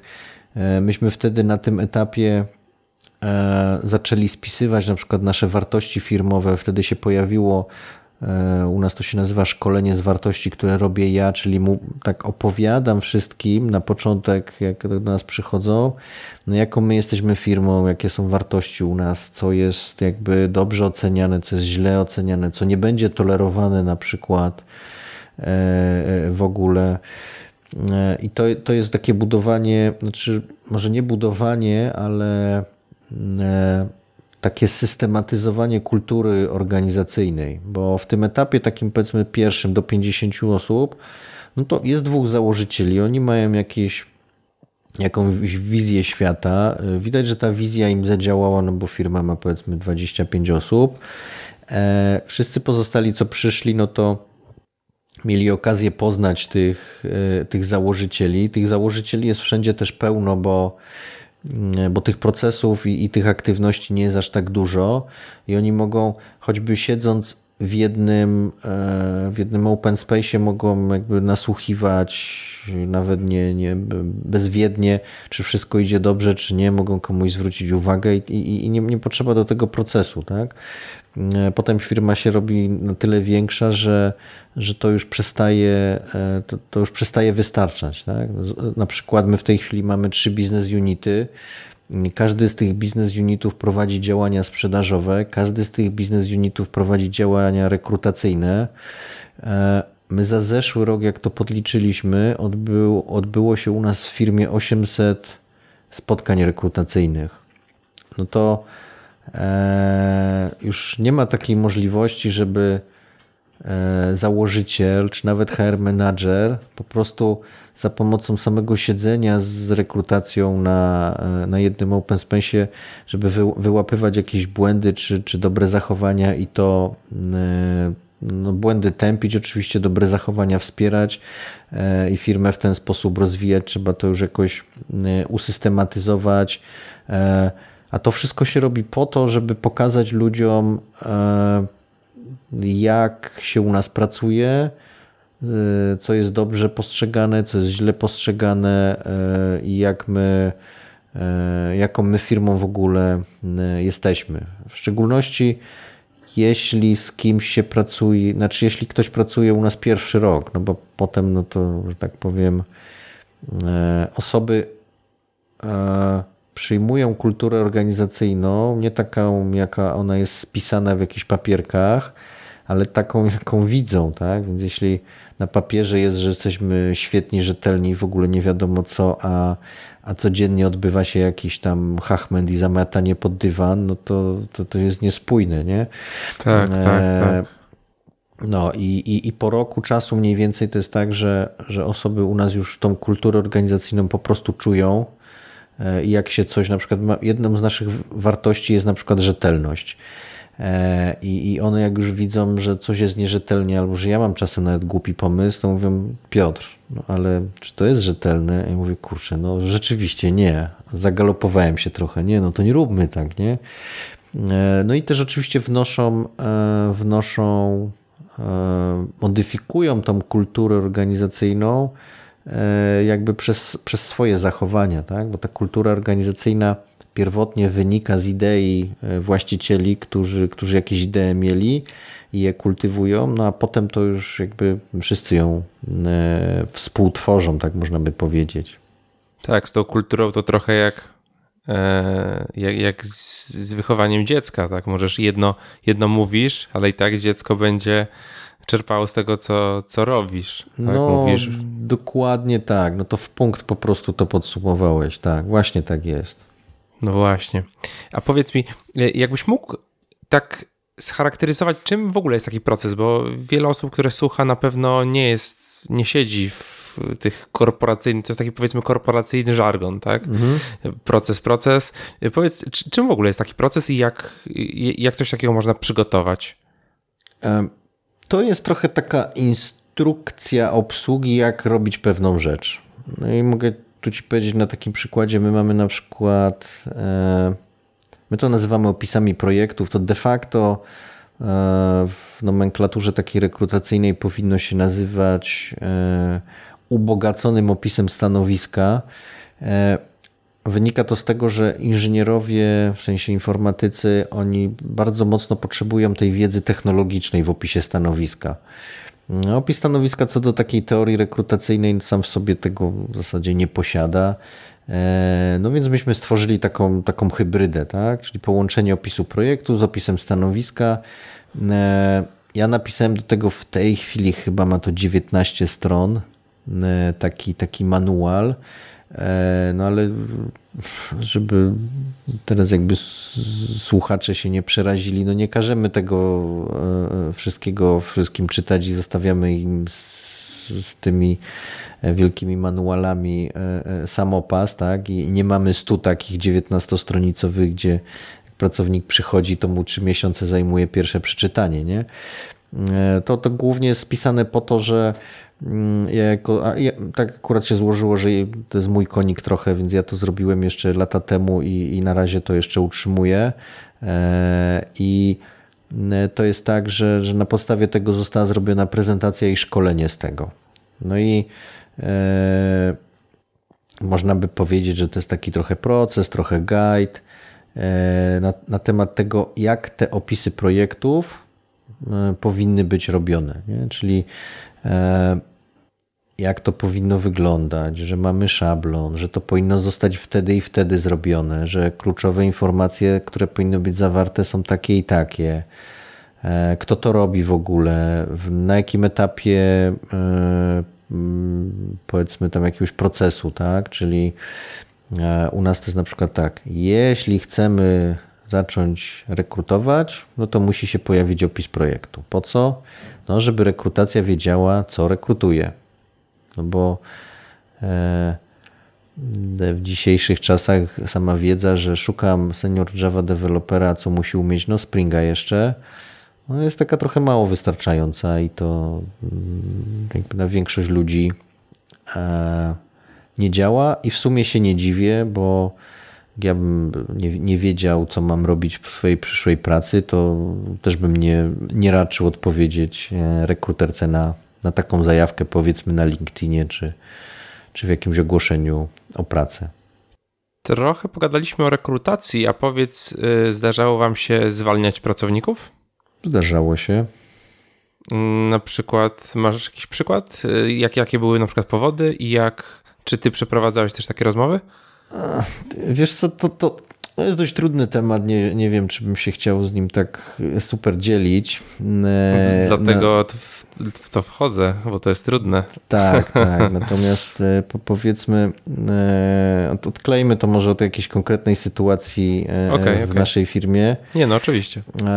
Natomiast to jest tak, że jeśli chodzi o samozwalnianie, to mamy takie podejście, że e, no, naprawdę dajemy, ktoś tam nie realizuje swoich obowiązków, drugą, trzecią, piątą szansę. E, oczywiście, jeśli jest uczciwy wobec nas, bo jeśli ktoś jest nieuczciwy wobec nas i zostanie przyłapany, na przykład nie pracuje. No, umówiliśmy się, że będzie pracował, a nie pracuje. I to widać, nie, nie, że nie realizuje nawet targetów czy, czy jakichś celów postawionych, tylko po prostu no, ordynarnie oszukuje. No to wtedy nie ma dyskutowania, no i, i, i się rozstajemy, rozstajemy ASAP. E, jak ktoś e, no widać, że pracuje, stara się, no ale ma problem z tymi wynikami, no to siedzimy z tą osobą dotąd, aż, aż nie osiągnie nie osiągnie tych, tych e, e, wyników. Ważne też jest tutaj to, żeby w całym takim procesie, czy on się zakończy zwolnieniem, czy nie, bo to jakby zatrudniamy ludzi nie, nie po to, żeby ich zwalniać, tak? tylko po to, żeby z nimi pracować. To, to dla mnie takie kluczowe rzeczy to jest bycie fair po prostu wobec, wobec ludzi. E, nieobiecywanie im gruszek na wierzbie, co będą mieć w nowej pracy, precyzyjne stawianie im e, tego, co od nich oczekujemy, ale nie tylko takich targetów typu dwie rekrutacje na miesiąc albo przynieść dwóch klientów w kwartał albo cokolwiek, ale też inne zachowania, e, takie, które korelują z naszymi wartościami firmowymi. No i po prostu takie, takie jakby rzetelne rozliczanie z tego, tak? Czyli jeśli umówiliśmy się na coś, no to oczekujemy, że to zostanie zrobione. E, jak nie, no to rozmawiamy dlaczego nie. Jak to się, że tak powiem, powtarza i powtarza i powtarza, no to prawdopodobnie nie jesteśmy sobie pisani wtedy i e, dla zdrowia wszystkich się e, należy rozstać. Masz, masz jakieś techniki, które stosujesz? Czy, czy w momencie, kiedy na przykład tak przeprowadzasz taką rozmowę, że już musimy się rozstać, czy są jakieś rzeczy, które mówisz, chcesz uspokoić tego kandydata, czy, czy, czy nie boisz się na przykład, że cię zaatakuje krzesłem albo coś w tym stylu? Wiesz co, no taką dość skrajną sytuację przedstawiłeś z tym atakowaniem krzesłem. No różne rzeczy się wydarzają, myśmy, myśmy nie mieli takich skrajnych sytuacji. E, natomiast ja powiem tak. E, no, roz, rozmowa jest jakby normalna, natomiast dla mnie osobiście jest mocno przykra, nawet jeśli ja ją nie przeprowadzam, bo to, no, jest taka porażka, tak? Tego, co, że nie dogadaliśmy się, że staraliśmy się bardzo na, na, podczas pracy, staraliśmy się bardzo na etapie rekrutacji, e, a mimo wszystko coś tutaj e, nie wyszło. Jest szereg praktyk związanych z bezpieczeństwem danych, które można na różnych kursach wyczytać. E, ja mam na przykład certyfikat CISP, to, to tam się pewnych rzeczy nauczyłem. E, I, I według tych praktyk, takich dobrych praktyk branżowych, po prostu postępujemy, i czasem to się mm, wydaje dziwne, e, no ale no tak robimy, tak? Okej. Okay. Jakie miałbyś rady dla osoby, która dzisiaj e, chce wystartować ze swoim biznesem? Po pierwsze, żeby coś zaczęła robić.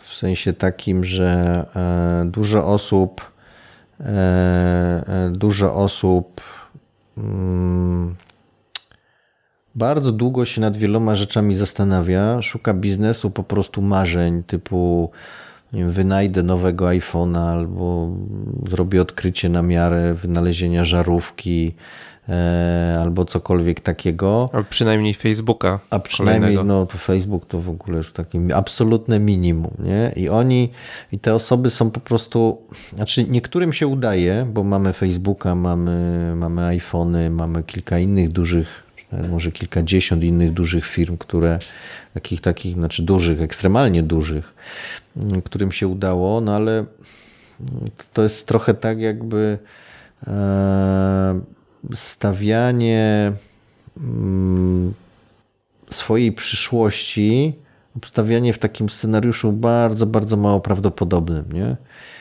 No, oczywiście jakby, nie wiem, Jobs myślał w ten sposób, to, to by nigdy nie zrobił Apple'a, tak?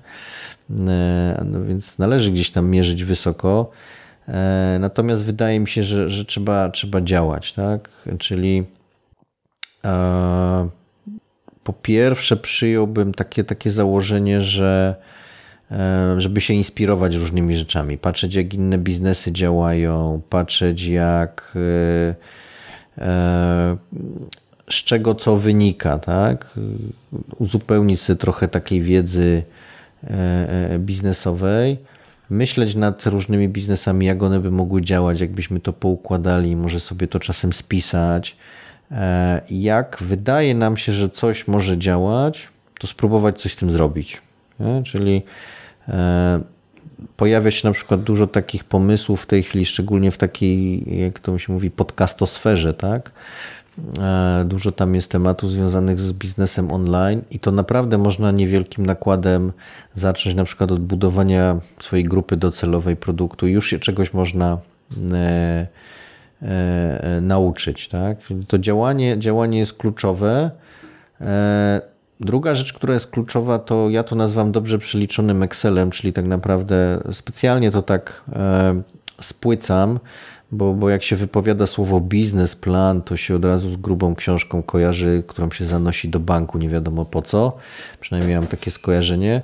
Ale chodzi o to, żeby tak naprawdę zastanowić się, co ten biznes e, będzie robił, e, jakie z niego będą przychody, jakie będą koszty, e, no i czy, czy te przychody są większe od kosztów. Nie? I trzecia rzecz to wymyślenie sposobu sprzedawania.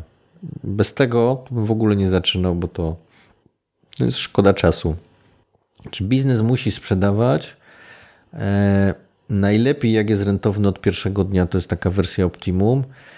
E, natomiast jeśli nie, to żebyśmy wiedzieli od kiedy ma być rentowny i, i po czym poznamy, że to, to, co robimy, dobrze sprzedaje, a po czym e, poznamy, że, że nie. Czyli e, reasumując, mamy, ja bym powiedział, takie e, cztery elementy Czyli mamy myślenie, mamy działanie, e, mamy dobrze przeliczony Excel, czyli, czyli ten biznesplan e, i mamy sprzedaż. No tak, łatwo, łatwo powiedzieć, ciężej, ciężej zrobić. Oczywiście. No, ale na pewno. Mhm. Też bym dodał jeszcze taką, e, to dotyczy głównie biznesów takich można powiedzieć, dość standardowych. Nie? Jakbyśmy sobie teraz we dwóch wymyślili, że będziemy produkować lewitujące samochody. E, miałeś, miałeś nie zdradzać naszych planów. No, sorry. No Dobra, to, trudno. E, poszło już, nie? No to tak, wymyśliliśmy to dobrze, czyli myślenie jest, działanie, no założymy grupę na Facebooku za chwilę, to coś się tam będzie kręcić. E, tak trochę, trochę prześmiewczo mówię. E, sprzedawać się to będzie na bank, bo, bo, bo, nie wiem ile taki samochód, milion złotych, 10 milionów, no na pewno się kupiec znajdzie. E, Excel, może być z nim kłopot, a dlaczego? No właśnie do tego zmierzam, że nie bardzo wiemy, jak to będziemy produkować. Czyli, czyli jeśli mamy biznes, który jest taki mocno innowacyjny, to jeszcze bym dołożył piąty klocek, a jak to będziemy robić? Ile wyprodukowanie takiego lewitującego samochodu kosztuje? Czy to jest w ogóle możliwe? Ile RD będzie do tego kosztować? Ile potrwa? No, to jest, to jest. E, natomiast w takich bardziej typowych biznesach, e, czyli na przykład, nie wiem, widzimy, że mm, w Krakowie na przykład jest 200 drukarni cyfrowych, chcemy założyć 201. No, bo nie ma głębszej filozofii w produkcji tego. Nie? W, tak, znaczy pewnie tak. jakaś jest, bo są te gramatury papierów, rodzaje druków, jakieś tam pantony, nie pantony, ale to jest do nauczenia się, nie? Bo nie trzeba wymyślać na nowo, to nie, nie jest e, misja na Księżyc po raz pierwszy w ogóle w historii ludzkości, tylko to już jest coś, co jest po prostu znane.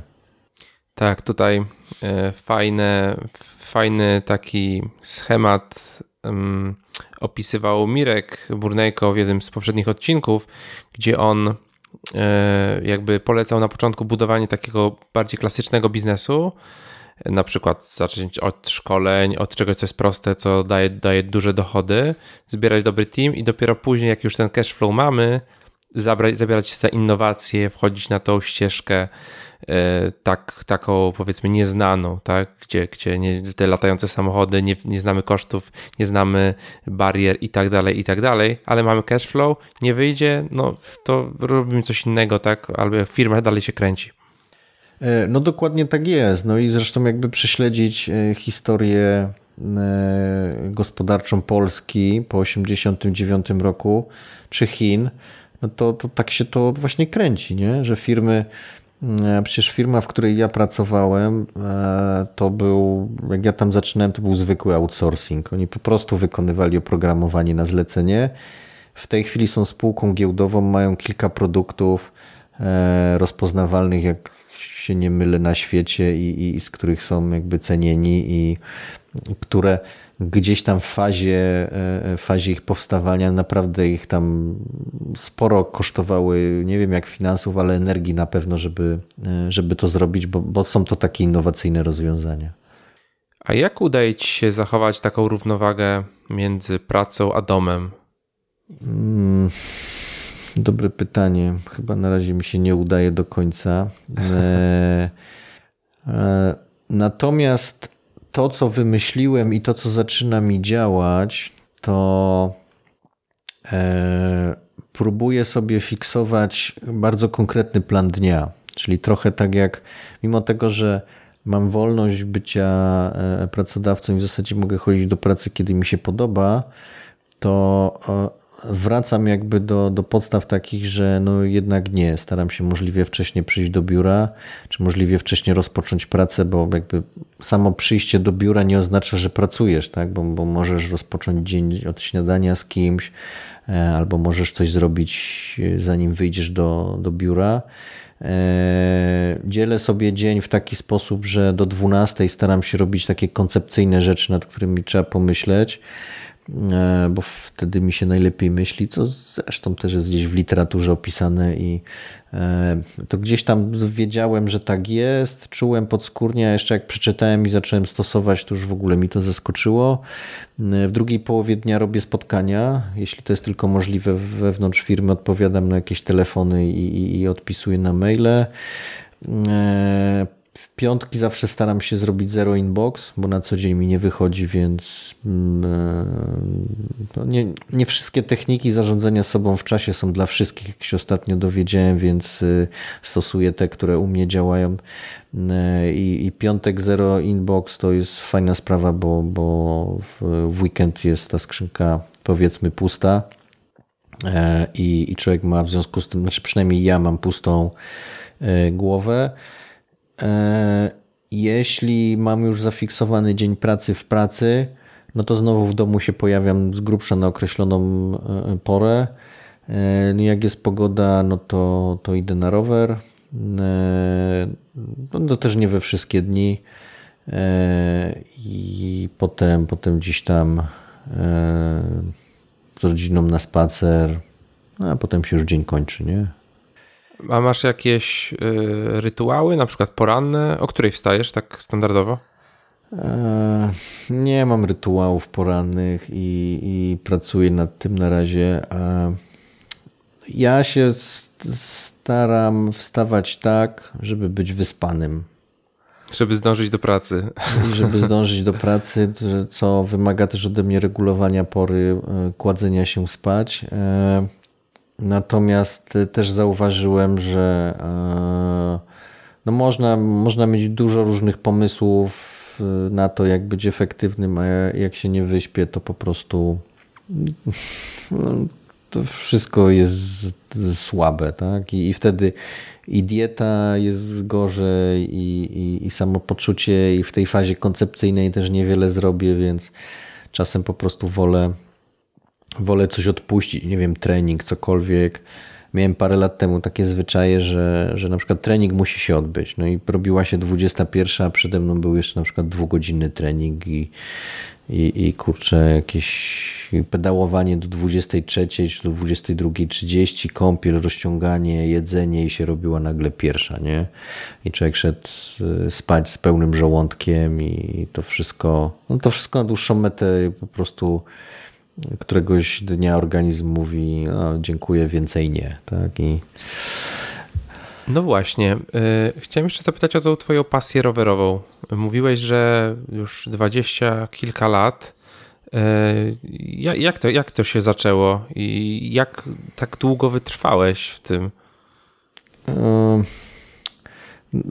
No właśnie, jak długo wytrwałem, to nie wiem. Ja to po prostu lubię yy, i, i, i może dlatego cały czas przez ten czas odnajduję ten rower trochę na nowo, bo E, ja zaczynałem od roweru górskiego tak klasycznie, e, bo to jak wtedy była taka moda.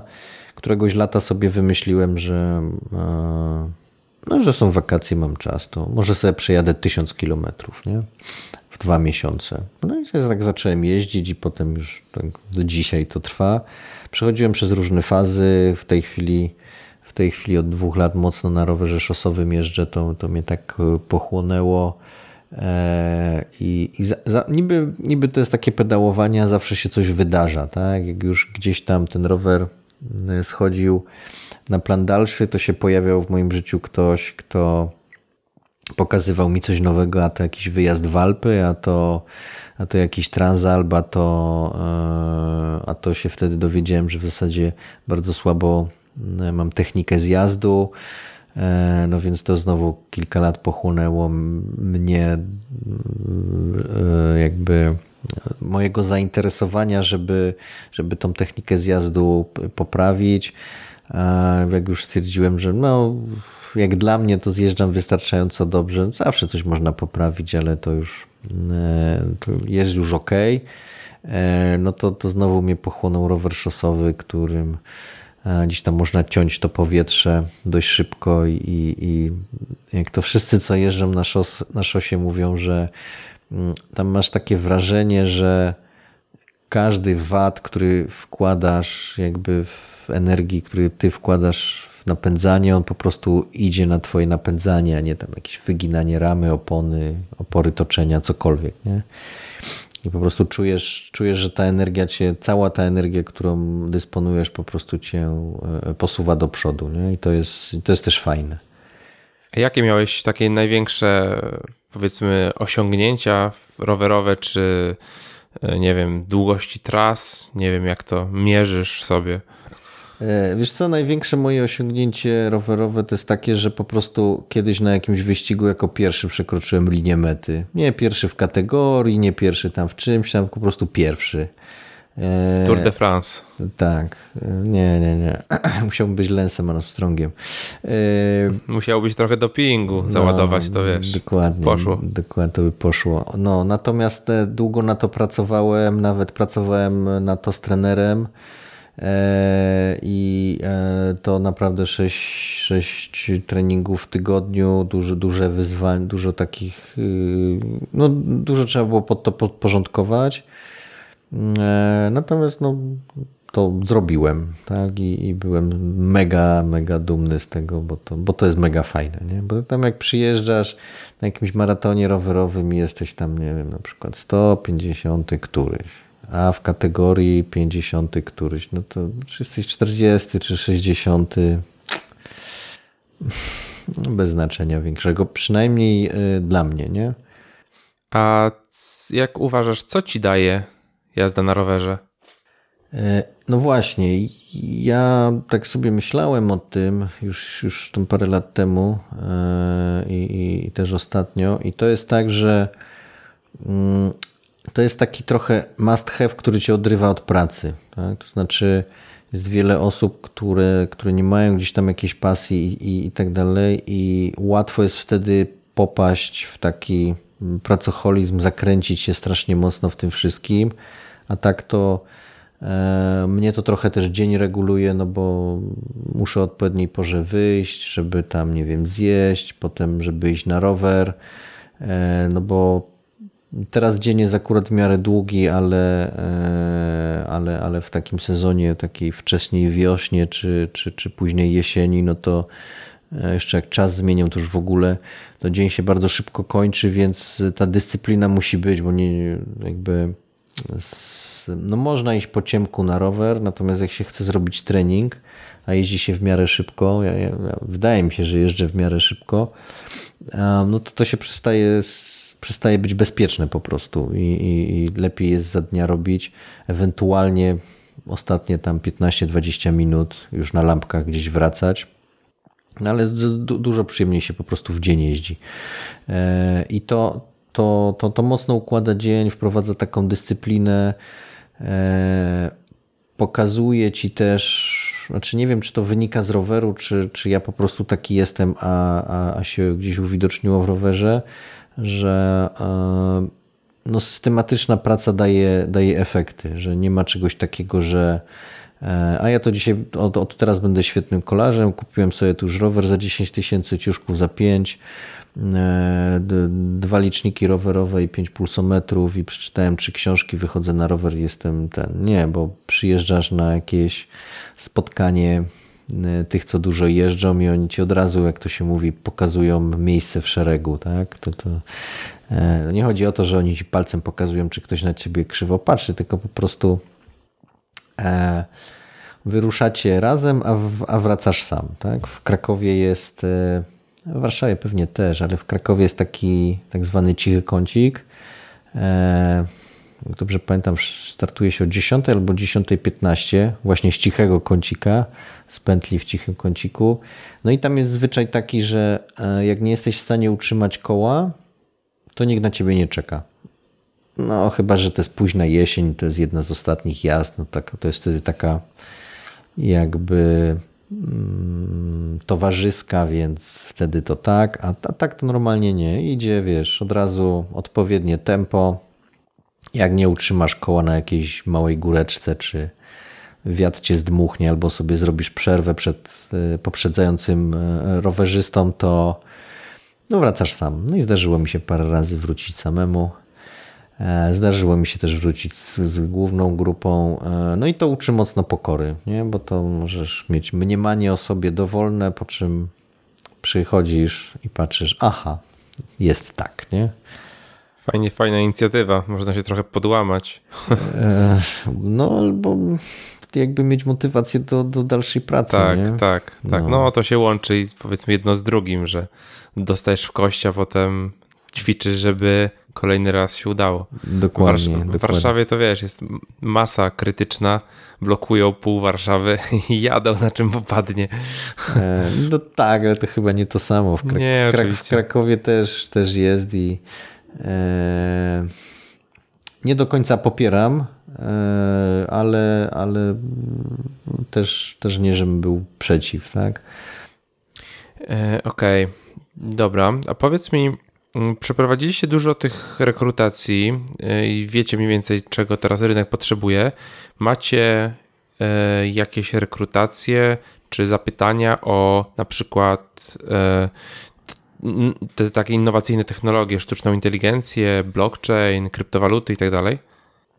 Um, Czy Java, Enterprise? uh, znaczy, tak. Większość tematów pod tytułem machine learning, sztuczna inteligencja, blockchain i tu moglibyśmy jeszcze pewnie trochę powymieniać. Na koniec dnia sprowadza się do Java, .NET, Python i tak dalej. Uh, też, też pewnie z własnego doświadczenia wiesz, że system komputerowy, który ma milion linii kodu, to ta innowacyjna część to ma, nie wiem, 100 tysięcy, może 10 tysięcy. 10 tysięcy to trochę mało, ale jest to fragment albo jest to w ogóle biblioteka, która jest publicznie dostępna i albo jest komercyjna, ale się kupuje, używa, a, a reszta to są po prostu takie mniej lub bardziej zaawansowane, ale jednak krudy, tak? I i, i stąd potem na koniec dnia jakby no, do jednego analityka rekrutuje się nie wiem, 15 Java deweloperów, pewnie do dwóch machine learningowców, rekrutuje się znowu 15 nie wiem, Java, Python deweloperów, cokolwiek e, i tak dalej, i tak dalej. Więc e, no, no góruje Java w tej chwili i, e, i tu, tutaj nie, nie ma co, zaraz za Java idzie .NET, E, Python wrócił do łask właśnie z uwagi na machine learning, wydaje mi się głównie. E, no i potem jest, potem jest już cała reszta, tak? Jakaś skala, Ruby i tak dalej, i tak dalej. No oczywiście można mówić, ale przecież my to mamy, nie wiem, 100 tam rubowców, albo, a my to 50 skalowców, no ale ja mówię o jakiejś tam e, przeciętnej. E, natomiast pojawi, no machine learning i blockchain, to widać, że jest na to, na to zapotrzebowanie, nawet można by powiedzieć w pewnym sensie hype, bo widzę, że wiele problemów, które można by rozwiązać zwykłą aplikacją w Javie i bazą, z bazą w Oracle, tak spłycę trochę temat, e, teraz się próbuje rozwiązywać blockchainem, bo, bo jest fajny, nie? więc osoby, które znają tego blockchaina. Mam takiego kolegę, no to są rozchwytywane pod względem e, e, warsztatów, konsultacji. Tak itd. Tak e, I, i, i też w wielu miejscach stwierdzenie blockchain po prostu otwiera drzwi. To jest trochę pewnie tak jak nie wiem, 3-4 lata temu był NoSQL-owe bazy danych i no to zawsze coś tam E, coś tam jest. Natomiast co się wydarzy z blockchainem, to ja osobiście nie mam zielonego pojęcia. E, w sensie technologia pewnie będzie istnieć, będzie używana, coś co się wydarzy z kryptowalutami, to czas pokaże. To e, gdzieś były, ktoś to liczył i, i wyszło mu, że jakby w tym roku Bitcoin urósł tyle co w zeszłym, to kosztowałby chyba 200 tysięcy dolarów czy coś takiego E, więc chyba w nieskończoność rosnąć nie będzie, nie? No, zobaczymy. Wiesz, bo to bardzo ciekawe tutaj mechanizmy zachodzą. Na przykład y, mechanizm, o którym ostatnio słyszałem, e, w wycenie danej kryptowaluty, na przykład dajmy na to bitcoina, e, przychodzi moment płacenia podatków, a podatków nie można płacić w bitcoinach, więc musisz sprzedać te mhm. bitcoiny, żeby mieć gotówkę, żeby zapłacić podatek. E, więc automatycznie w okolicach kwietnia e, na całym świecie no, kurs jakby idzie w dół, dlatego że ludzie sprzedają, bo muszą zapłacić podatki. Tutaj takie różne śmieszne mechanizmy e, działają. No tak, jest jeszcze jeden mechanizm taki, że bitcoinów jest określona ilość do wykopania. Oczywiście w ogóle pojęcie kopania bitcoinów jest trochę nie na miejscu. Po prostu sieć potrzebuje mocy obliczeniowej, żeby żyć. E, no i jakby w ramach tego e, ci co, ci, co użyczają tej sieci obliczenio, mocy obliczeniowej, tak to ujmijmy, e, no dostają po prostu za to wynagrodzenie. Nazywane jest to kopaniem. Natomiast jak już się wszystkie bitcoiny wykopie, no to kupowanie koparek, podłączanie ich do prądu i płacenie za to wszystko przestanie mieć sens, no bo wynagrodzenie będzie zero, no to po co to robić, nie? No tak, pytanie, pytanie, czy się sieć załamie, czy na przykład wszyscy posiadacze bitcoinów zostaną opodatkowani na rzecz e, utrzymania sieci, czy może jeśli posiadasz bitcoin, będziesz musiał e, użyczyć ileś mocy obliczeniowej. E, no ciężko mi powiedzieć. Tak, tu, tu są już e, bardzo e, szerokie jakby mm, możliwości roztoczone. Na przykład no. jeden, drugi z drugi z takich najbardziej znaczących tokenów, tak, Ether, całe Ethereum, już obecnie ma niedługo kończyć w ogóle E, kopanie i wtedy oni zmieniają cały paradygmat. E, ja też nie jestem ekspertem, może, może w jakimś jednym z kolejnych odcinków będziemy ten temat rozwijać. Dobra, powiedz mi jeszcze, no właśnie, a rozmawiamy o innowacjach. Wy ostatnio uruchomiliście, czy nie wiem, czy ostatnio, czy już od dłuższego czasu, coś takiego jak JLabs Akademię. No to ostatnio, to znaczy w 2014. No, to ja ostatnio nie usłyszałem.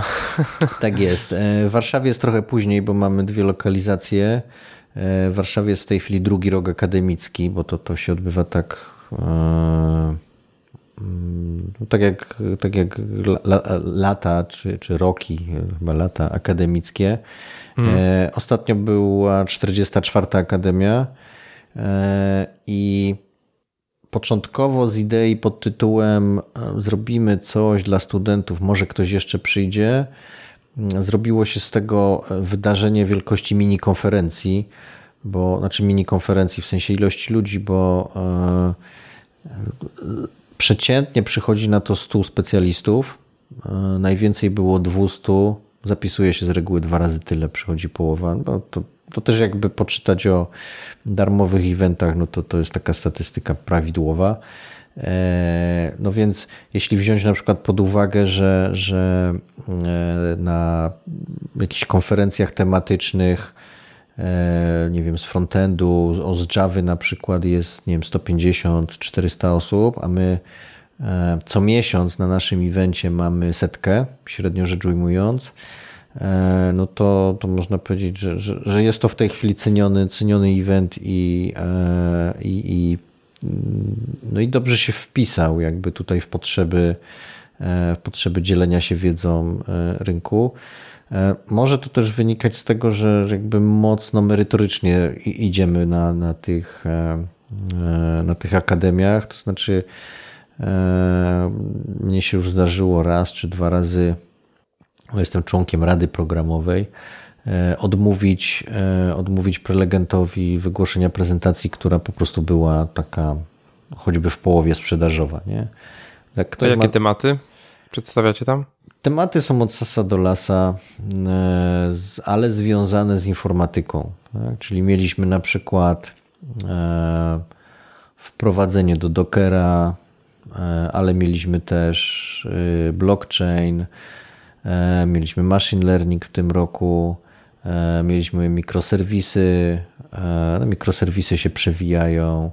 Kiedyś na Akademii było o tym, jak to taki trochę wyjątek od reguły, ale było na to zapotrzebowanie i to było widać od strony inżynierów e, o tym, jak, jak się przygotować do rozmowy rekrutacyjnej, jak do CV napisać takie rzeczy, to było, to było raz.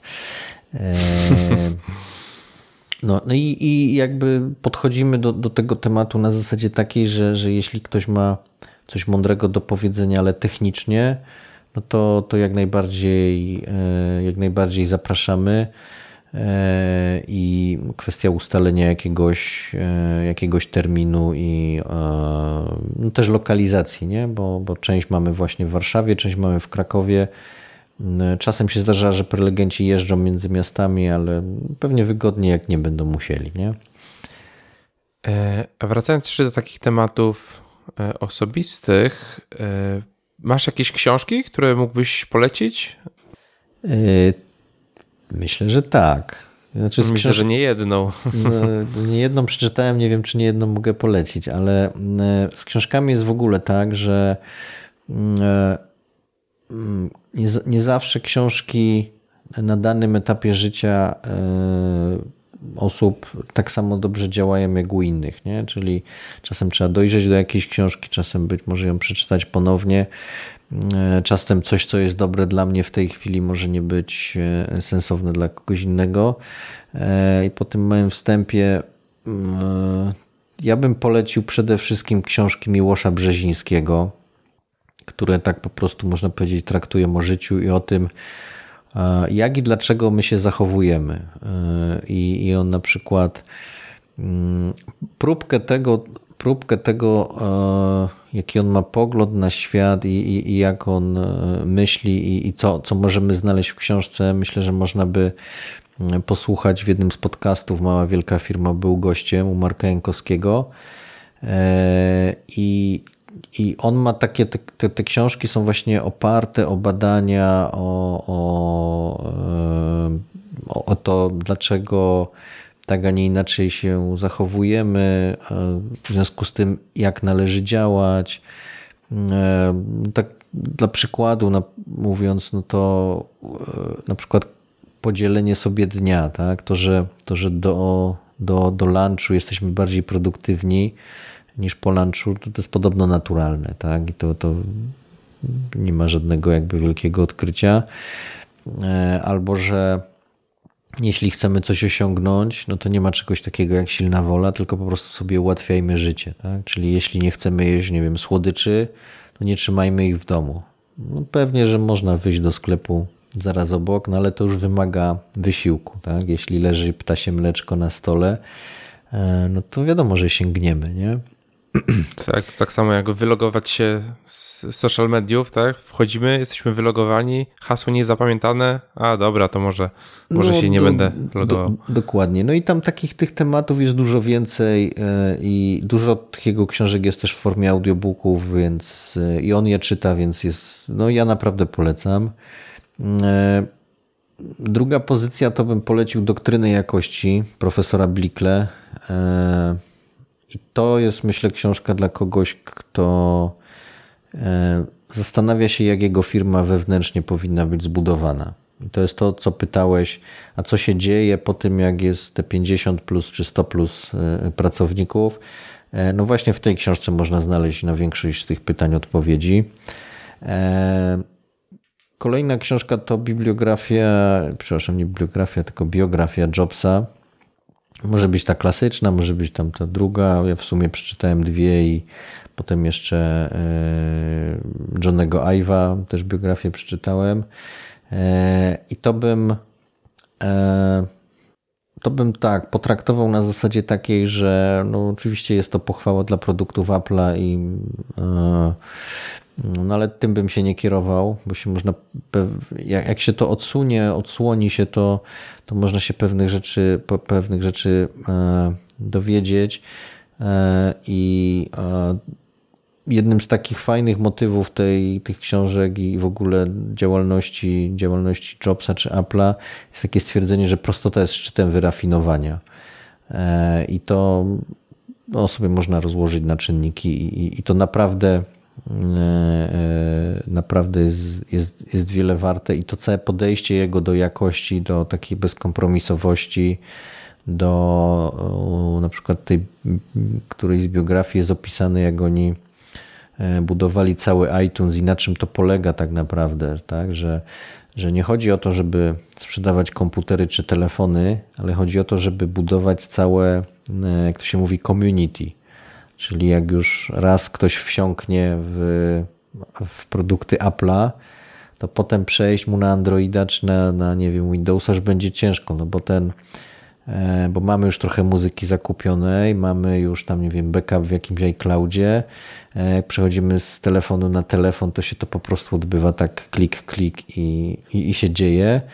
E, I, I teraz no nie wyobrażam sobie trochę, żeby się przesiąść, nie wiem, na Androida w tej chwili. Tak? I to jest tak, takie, tak. takie trochę no, uzależnianie klientów od, e, od siebie. Natomiast jak ktoś myśli o, o startupie, którego no, nie jest łatwo skopiować, no to albo musi mieć patent się potem ze wszystkimi odpowiednio procesować, e, albo musi mieć tak innowacyjny produkt, e, żeby ciężko było nadążyć. I jest taka firma od detektorów e, podczerwieni w Polsce, która, jak też gdzieś czytałem, e, oni nic nie patentują, bo oni się tak szybko rozwijają, że zanim konkurencja to jakby skopiuje, to oni już mają dwa nowe produkty lepszej jakości, to nie ma sensu.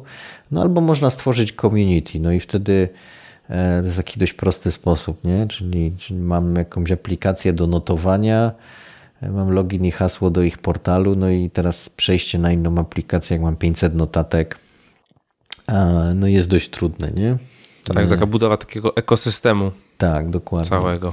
Dokładnie tak. E, no i co? Ostatnią książkę, jaką ostatnio odkryłem, nawet przygotowując się do, do, jednego, do nagrania jednego z moich podcastów, e, to, to tam jakby na kolejnym etapie rozwoju firmy, czy ale to jest też książka wartościowa dla, dla project managerów, dla menadżerów wszelakich, dla, e, dla osób, które po prostu e, czymś zarządzają, ale też w życiu prywatnym może całkiem nieźle zadziałać.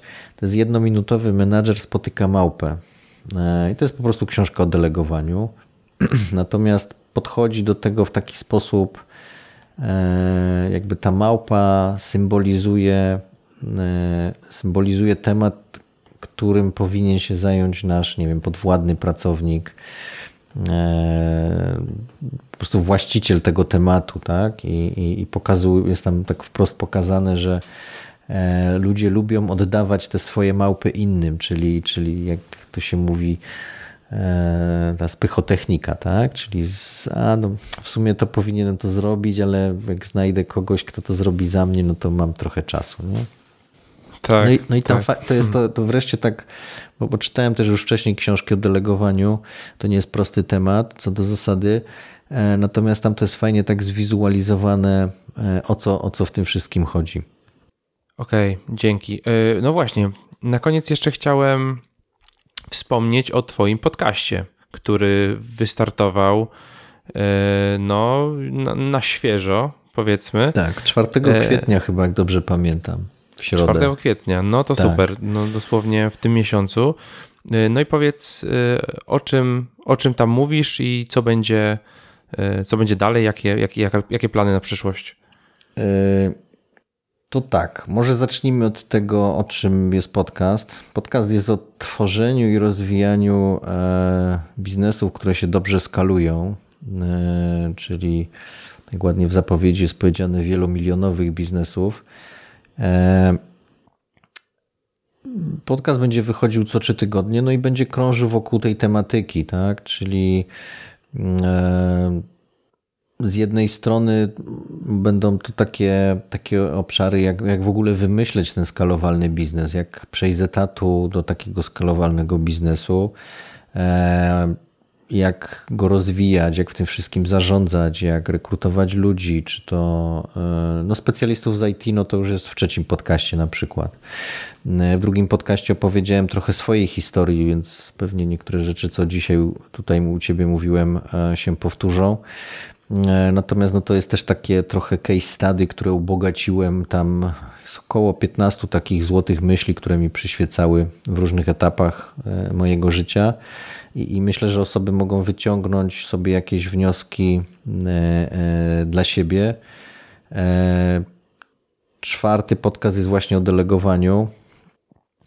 Czyli, czyli po prostu są wszystkie te tematy, które albo się pojawiają przed stworzeniem takiej firmy i, i co tu zrobić, żeby stworzyć taką firmę. Nie chodzi o to, żeby założyć dowolną firmę, bo nie mógłbym sobie wymyśleć teraz, że będę piekł krakowskie precle i je sprzedawał. No ale do, jakiej, do jakiego momentu mogę taki biznes wyskalować, nie? E, I będzie też trochę tematyki startupowej. E, no i tak mi się wydaje, że to tak jest. Najważniejsze, gdzie mnie można znaleźć z tym podcastem. No właśnie, e, no, no właśnie. właśnie. No właśnie, Proponuję zacząć od Facebooka i tam to się nazywa Piotr Budzki, kreska Biznes w IT. Ja się dość dobrze wyszukuję. Jestem oczywiście na iTunes e, i tam wielka prośba do, do wszystkich, którzy albo chcą zasubskrybować, albo zasubskrybowali, albo zostawili jakiś komentarz, bo, bo to pomaga w, e, w widoczności tego podcastu i, i, i może dotrzeć do osób, które, do których ja nie dotrę ze swoją E, e, promocją, a którym się te tematy e, mogą przydać. Także, także takie ocenianie podcastu w iTunes z jednej strony oczywiście jest miłe dla autora, natomiast nie, nie służy gdzieś tam podbijaniu mojego ega, tylko, tylko temu, żeby te treści docierały do, do, do szerszego grona i żeby więcej osób się mogło tym zainspirować. Dzięki. Podlinkujemy na pewno. Mam nadzieję, że część słuchaczy e, też posłucha, jeżeli będzie chciała zgłębić tematy, o których dzisiaj rozmawialiśmy. A powiedz mi jeszcze, e, czy masz jakieś osoby w polskim czy zagranicznym biznesie, na które patrzysz i na przykład myślisz, o kurczę, chciałbym być jak ten gość, takie, takie swoje inspiracje już na tym poziomie milionowego biznesu? No właśnie nie mam. To jest, to jest dość ciekawe. E, w sumie to pewnie łatwiej by było kogoś takiego mieć i go e, próbować choćby naśladować. E, mnie, mnie bardziej motywuje to, to, co jest nieznane, doświadczanie życia, taki rozwój sam w sobie. Na przykład ten podcast jest jednym z takich właśnie elementów, że, że mam już tą wiedzę na temat prowadzenia biznesu.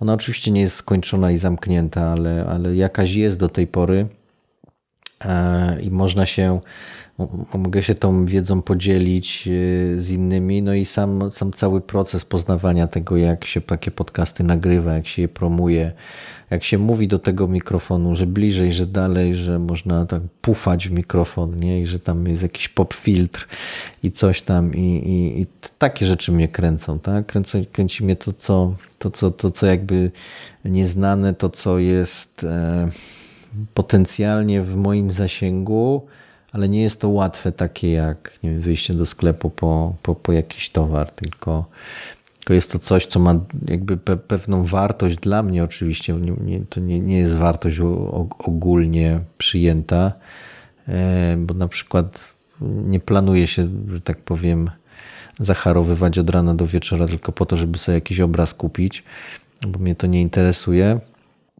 E, no ale na przykład sam, sam fakt tego, że, że rozwijamy firmę, że ona jest dochodowa, że rośnie rok do roku e, o 50% i, że jesteśmy przez naszych klientów, ale także e, jak ja to mówię, mamy dw, dwóch klientów, tak? W sensie takim, że to są jeden z tych klientów to są firmy, z którymi współpracujemy, a drugi, drugi klient to są, to są nasi pracownicy, tak? Czyli E, czyli inżynierowie, do których docieramy, i, że, i, i jeśli te osoby są zadowolone, doceniają gdzieś naszą pracę, no to to, to jest właśnie tak, takie coś, co mnie e, e, motywuje. Tak? Natomiast zawsze w takim patrzeniu na kogoś, motywowaniu się taką osobą, też jest taki etap wiedzowy, nie? czyli o, on zarobił, nie wiem, tam miliard złotych, czy milion złotych, czy, czy nie wiem, nawet 10 tysięcy. A jak to zrobił, że on to zrobił? E, no i tutaj, tutaj zawsze raczej nie patrzę się na jedną konkretną osobę, tylko poszukuję tej wiedzy w różnych miejscach. Tak? A to na przykład biografii Jobsa, a to e, rozmawiam mm, z kolegami. Mam takiego kolegę, który wyskalował za zeszły rok firmę razy dwa, ale z poziomu 70 do 100, tam 40. No i pewnie się gdzieś spotkamy na jakimś lunchu towarzysko z jednej strony, a z drugiej strony e, no nie byłbym sobą, jakbym się nie zapytał, kurczę, no jak to zrobiłeś, nie? Hmm. Jak, to się, jak to się udało. No tak, no tak. E, a powiedz, czy masz coś już tak zbliżając się ku końcowi, czy chciałbyś coś przekazać naszym słuchaczom? Jakąś myśl, pytanie, jakieś podsumowanie, cokolwiek ci by przyszło na myśl? Tak, tak. Jest to tak nawet trochę bardziej w zakresie takim samorozwoju niż biznesowo, e, bo, bo czasem tak mi się wydaje, że sukcesy czy porażki, które osiągamy, E, to, to, to wynika z tego, że e, wynika z tego, jak my, myślimy, tak? z jakiegoś nastawienia i to co, to, co, to, co ja doświadczyłem i to, co bym chciał jakby powiedzieć, to to, żeby, żeby działać i nie odkładać. Tak? Miałem w swoim życiu taki okres, że, że gdzieś tam czekałem nie wiadomo na co, odkładałem. E, począwszy od jakichś takich prozaicznych rzeczy, jak nie wiem, wyjazd na Tour de France, żeby zobaczyć jak kolarze z bliska wyglądają. E, I, wstyd powiedzieć, ale miałem możliwości, odkładałem to przez ładnych parę lat i to nie dwa czy trzy, tylko raczej bliżej siedmiu. E, I, i, I wreszcie pojechałem. Trzeba było to od razu zrobić, nie wiem, wsiąść w pociąg, samolot, samochód, cokolwiek, pojechać, zobaczyć, nie odkładać, tak? I, i, i tak samo z zakładaniem firm, z realizowaniem swoich celów. E, i, i, i to, to tak naprawdę no, nie czekajcie, nie odkładajcie, to po prostu jak zależy wam na czymś, to, to, to róbcie i, E, I tyle, jak, jak słyszę, że ktoś ma, nie wiem, około 30 iluś lat i on mówi, a jeszcze nie nabrałem tyle doświadczenia zawodowego, no może kiedyś założę firmę, no to albo to jest takie gdybanie i jak to się mówi, takie rozmowy u cioci na imieninach o, o niczym, no albo faktycznie chce to zrobić, to po prostu weź i zrób. E, po prostu szkoda, szkoda, szkoda życia na takie jak gdyby, nie? Mm -hmm, e, a druga rzecz też się wiąże z, z, działaniem, tylko tym razem nie z odkładaniem, ale z, z po prostu działaniem. Tak? Ja mam na, e, na koniec swojego podcastu takie powiedzenie działaj mądrze, tak? czyli z jednej strony zastanów się, co będziesz robić, ale z drugiej strony rób to a nie, że myślisz dniami, godzinami, planujesz, jak to świetnie będzie, nie wiem, w Twoim biznesie czy nowym mieszkaniu, tylko, tylko potem nie robisz. Tak? I tutaj mega pomocna, to ostatnio ją odkryłem gdzieś w jakiejś literaturze czy w podcaście, jest zasada Pareto kwadrat. No bo zasada Pareto mówi, że 20% e, nakładów daje 80% efektu, nie? No tak fajnie, no to poszukujmy tych 20%, które dadzą nam te 80% i, i super, nie?